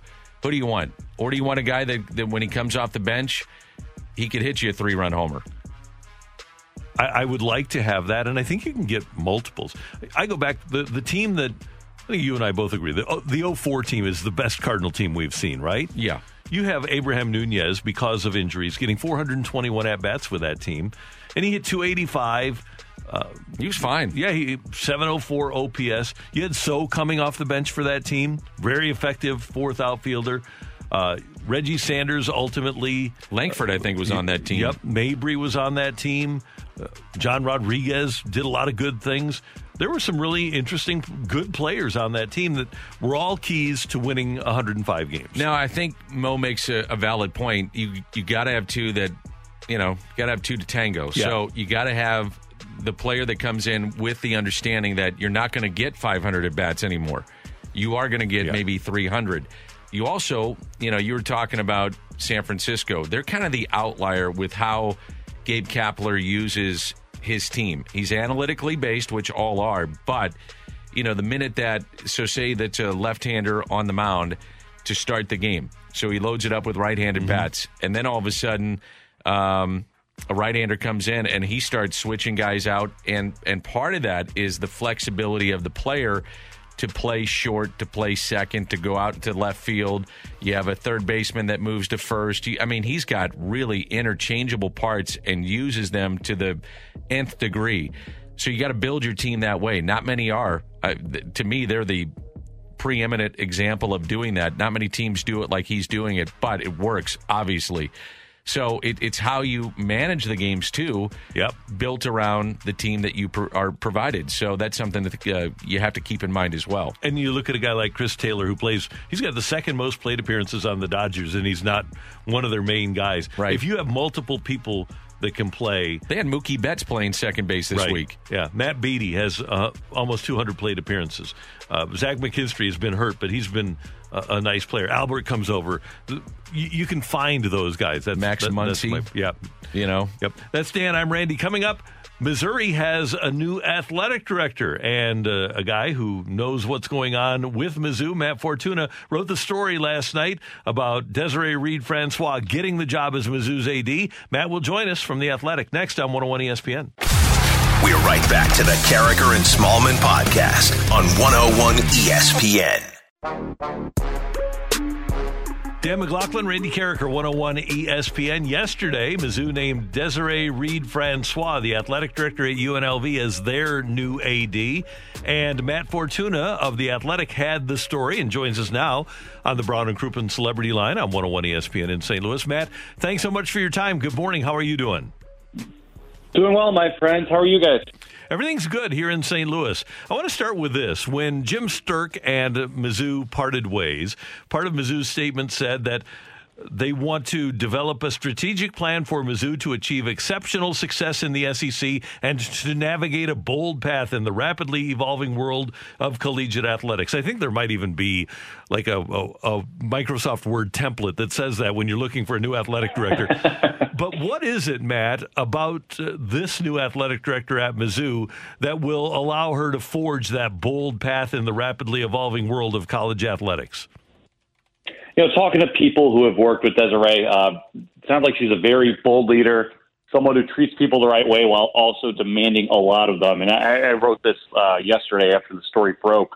Uh, the, the SEC that Missouri joined in 2012 is not the SEC that they're going to be in in the next couple of years, whatever Texas and Oklahoma officially join and are playing uh, an SEC football schedule. I mean, Missouri um, had a strong program. They're able to make the SEC title game and win the division in back-to-back years uh, in 2013 2014.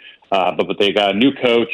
Uh, they have some facility. They, they just opened a, a new facility, a new football operations center um, within uh, their football stadium. Um, they're, they're kind of keeping up with the Joneses, so to speak, but the money has just grown so astronomically high throughout that league, especially with the new ESPN deal coming, especially with Texas Oklahoma coming to board in the next couple of years. That um, you know, when, when you talk about bold, innovative, strategic, um, you need someone who's going to be ready to to roll up their sleeves and and, and go fight with the best. You know, I'm not expecting you to beat Alabama every year on the field or anything like that, but uh, to at least show that you belong. I'm not saying Missouri hasn't belonged, um, but but it did sound like there was a little bit of concern beforehand about you know which direction this athletic department was going, and they think they found uh, the woman capable of taking them to the next level. In Desiree Reed, Reed Francois. So tell our listeners here in St. Louis, a lot of Mizzou alums here, why is she the right one over other candidates that were mentioned? Yeah, no, there were a lot of uh, pretty big candidates up for this job. I'm surprised it moved as fast as it did, just because of uh, the politics of the school and the number of people that were involved between a search firm and a search committee. But uh, you know, she what comes from UNLV. Obviously, she oversaw the the completion of the Fertitta football complex, which is a $35 million facility there. She hired Marcus Arroyo uh, from Oregon, the offense coordinator there, whose pupil Justin Herbert seems to be turned out pretty well uh, in, in the NFL right now, the reigning rookie of the year. Um, she was at Virginia Tech before that and was the uh, sport administrator for football. And I believe at the time was one of just four female uh, football sport administrators throughout the entire country. I know she was the first uh, minority female AD, I think, in the history of college sports um, when she took UNLV job in 2017. So she, she's done a lot of firsts. She's been very progressive everywhere she's been, and she's implemented a lot of changes everywhere she's been. And now, obviously, um, you're at the, the highest of the high, so to speak. You're in the SEC. She has experience at Tennessee. She was part of the committee that hired Cuonzo Martin, the men's basketball coach at Tennessee, who's obviously at Missouri right now, so she's familiar uh, with some people in the athletic department as is. Uh, but but this is definitely a, a, lot different from UNLV, that's for sure. Matt Fortuna from the Athletic with us on 101 ESPN, talking about the new Mizzou athletic director Desiree Reed Francois. One thing, Matt, that is going to be completely different for ads and for kids that are driving down the street, they say, "Well, what what's different about it?" It used to be your retired football coach became your AD, and mm-hmm. he, he, would glad hand people. Now, with name, image, likeness, you mentioned how different the SEC is going to look, but there's going to have to be creativity, and it would seem to me knowledge of social media and branding for athletes that athletic directors never had to deal with before. But if you're going to attract athletes to your school, you have to have a program that can provide those sorts of things. Yeah, absolutely. And everyone's kind of trying to figure out what that's going to look like now, right? I mean, there's no federal national law. And the NCAA basically has fought tooth and nail to keep this from ever happening. And finally, you know, threw up the surrender arms right on June 30th, uh, the, the, on the eve of when uh, the the few states that actually do have NIL laws decided to, to implement them into into legal action. So everyone's kind of you know playing from a blank canvas right now, so to speak. It's going to take a lot of innovation, a lot of forward thinking, and a lot of cooperation to successfully navigate this. I mean, I know just you know from, from living in Chicago and having covered Notre Dame pretty closely. You know, even Notre Dame, which you know has, has some of the, the best and brightest the world has to offer, um, they ran through a lot of um, red tape, both them and their student athletes early on about you know, where can their guys, uh, you know, film from? When can they post? Can they allow ND colors? Can they allow ND logos? It, it, that's not a problem unique to Notre Dame. That's going to happen in Missouri. That's happened everywhere right now. There's just uh, so much unknown.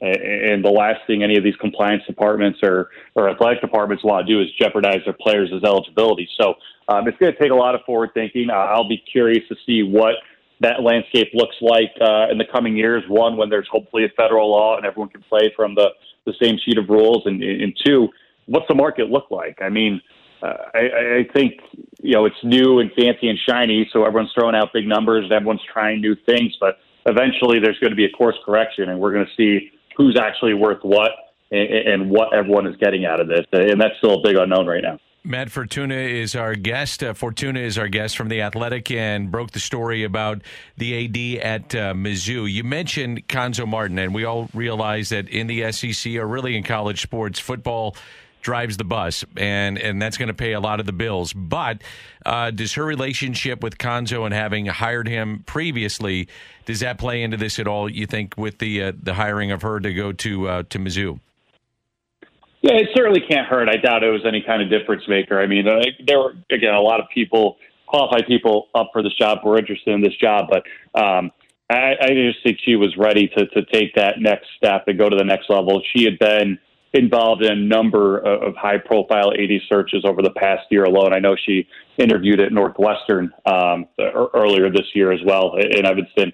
So I, I mean, I can't speak to the specifics of her, her relationship with the men's basketball program, but um, certainly having worked with Cuonzo in the past, that that can't help. Uh, excuse me, that can't hurt. hey, Matt, one more thing. I, I want to get your read on Mizzou, just in terms of attractiveness. They just opened an almost $100 million South End Zone facility a couple of years ago, building a new indoor practice facility.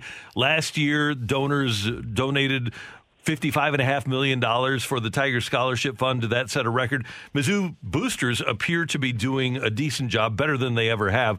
So when she walks into this job, how good is it? I think it's a good job. The potential to be great, and I hesitate to go much further, much more definitive than that, just because everything you just mentioned about Missouri, all those great things, all of which are true and they deserve to be praised for. Uh, it's not all that different from what most schools in the SEC are doing right now and go- are going to have to keep doing uh, in order to, to keep up with the Joneses and act like real SEC football programs. I mean, I, I think – especially throughout the national landscape right now. Um, when you look at the financials, when you look at how much more the SEC and Big Ten have than every other conference, uh, I, I don't think there's any beating around the bush right now. Every athletic director, every commissioner, everyone with any stake in college sports is saying football, football, football because that's the ultimate uh, revenue maker, and and you have to emphasize football. Missouri is is starting to do that.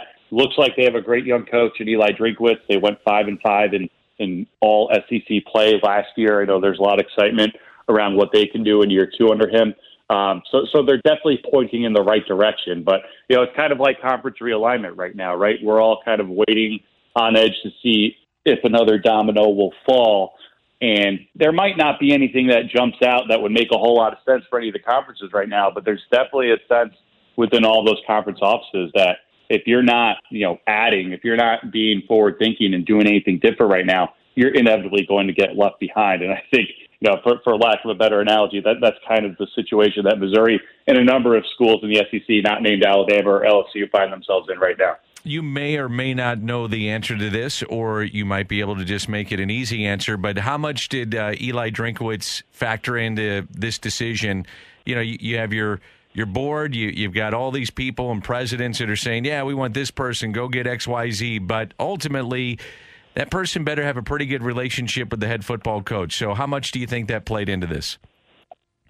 I, don't know. I would guess not all that big, just having, you know, covered uh, some other AD searches uh, fairly intimately. I mean, Northwestern, for lack of a better term, I don't know if, or lack of a better analogy, I don't know if there's a, a football coach who has earned a bigger say at his institution than Pat Fitzgerald, a player and now a 16th year head coach, has at Northwestern, and like he wasn't involved really, or, or was well, largely ignored, I think, throughout a, a, lot of the Northwestern AD search. So I, I don't know what Eli Drinkwitz's involvement is. I can't imagine it was all that big because of what you mentioned as well. There were so many people who had their hands on this thing that um, you know, it's, it's hard to imagine one voice, you know, really having all that much say. A lot of times it's just a group coming to a consensus on someone.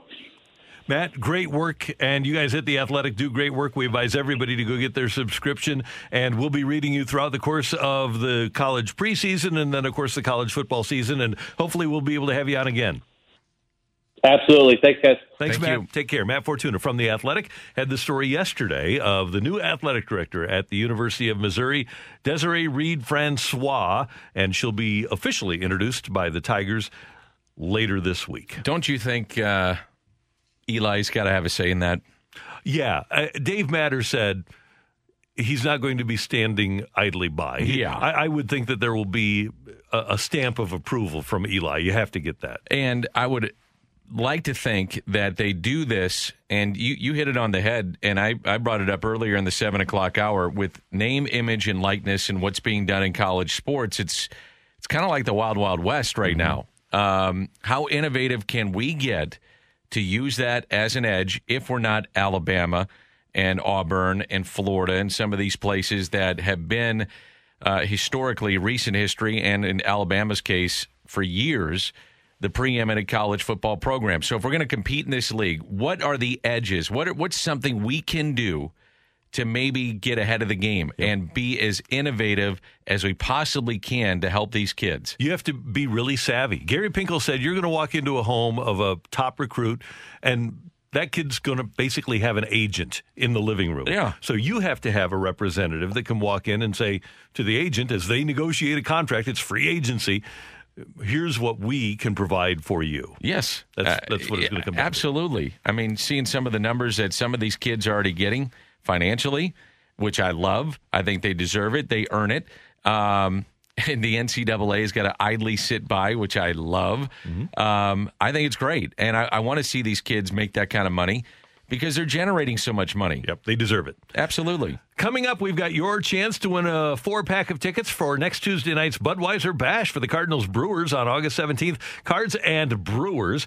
And the Budweiser Bash is awesome next week. An exclusive David Freese bobblehead. The winner must be 21 and over. Tickets courtesy of Budweiser and 101 ESPN. Get all the details for next Tuesday night's Budweiser Bash at cardinals.com slash promotions. Right now, though, a four pack of tickets available for you. And this will be for Texter number 39 in honor of our friend Al Hrabosky. Texture number 39. Dan and I talked earlier about the Olympics and told you who the most decorated female track star of all time is for USA Olympics. Who did we say it is? That's coming. That can. Uh, that is the answer. Just text in 65780. Texter number 39 will win the Bud Bash ticket giveaway, and we'll be doing that throughout the course of the week. We're going to cross things over as we head towards the Danny Mac Show. Coming up next on 101 ESPN. We're right back to the Karraker and Smallmon podcast on 101 ESPN.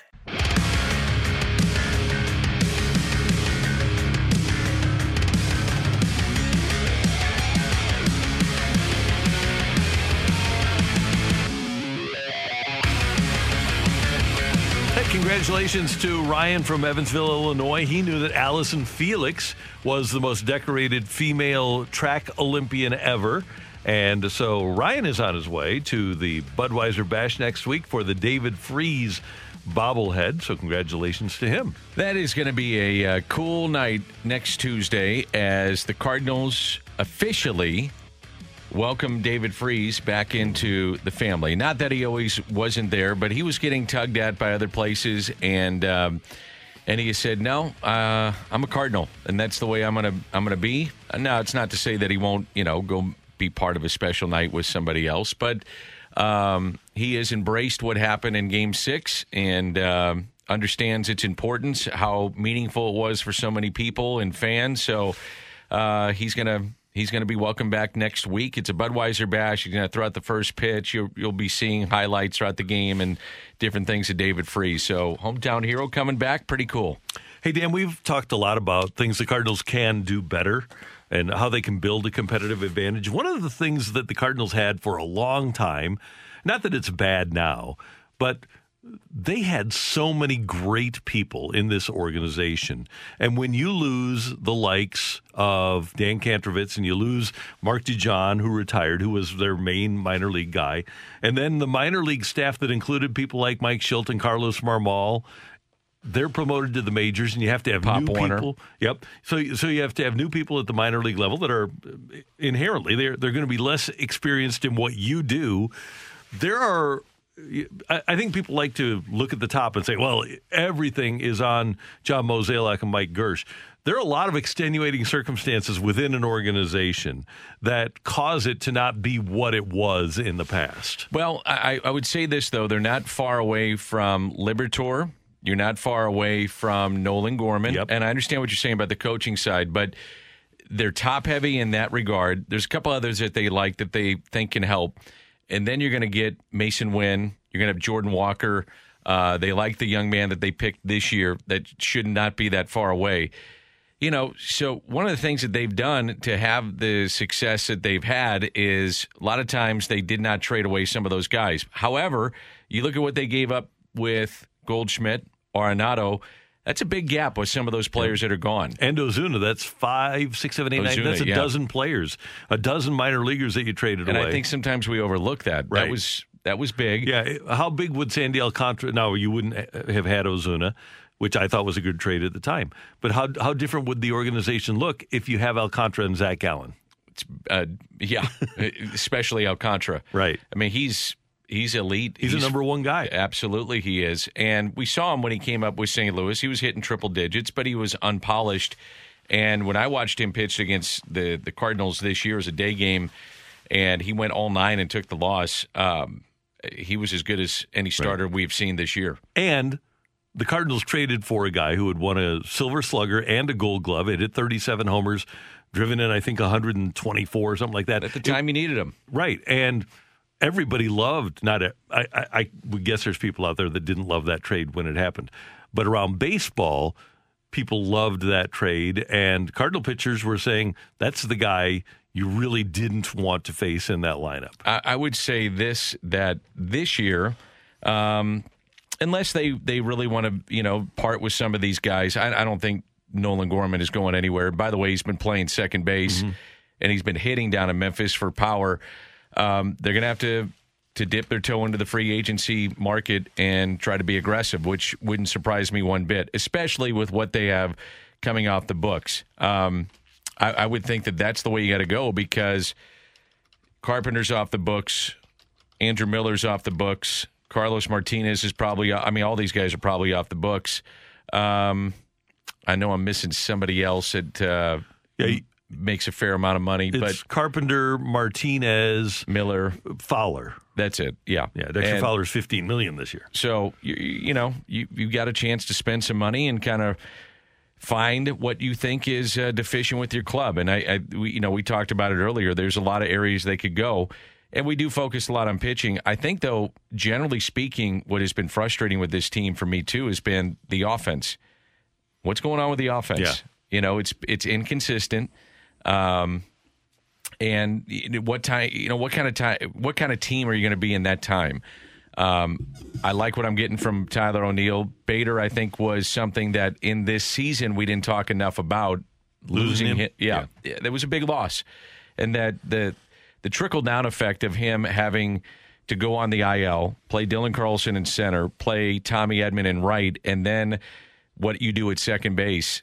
The trickle down effect was big, and I also think Bader has calmed things out defensively, calmed it down, um, takes charge, and he's been a, a spark for you offensively. He's made an adjustment this year. So it's been some bad injuries. Obviously, they've had a lot of teams have them. They've got to overcome them and figure out what those deficiencies are, and then decide how you want to plug those holes. Dan, you can join the 101 ESPN Bomberito Street Fleet Thursday from 6:30 to 8:30 at Syberg's on Gravois for the Michelob Ultra Putter Challenge. It's a free-to-play indoor golf game where you can score prizes and Mich Ultra swag, plus your chance to win a trip for two this Thursday night. You can win a trip for two to this year's Ryder Cup, a chance to get to the Ryder Cup. Don't miss out Thursday, 6:30 to 8:30 with 101 ESPN at Syberg's on Gravois.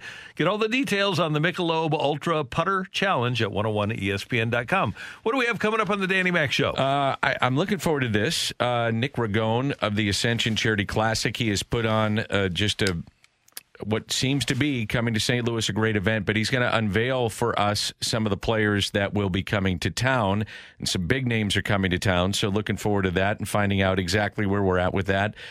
You, you just mentioned the Ryder Cup, so somebody gets Ryder Cup tickets.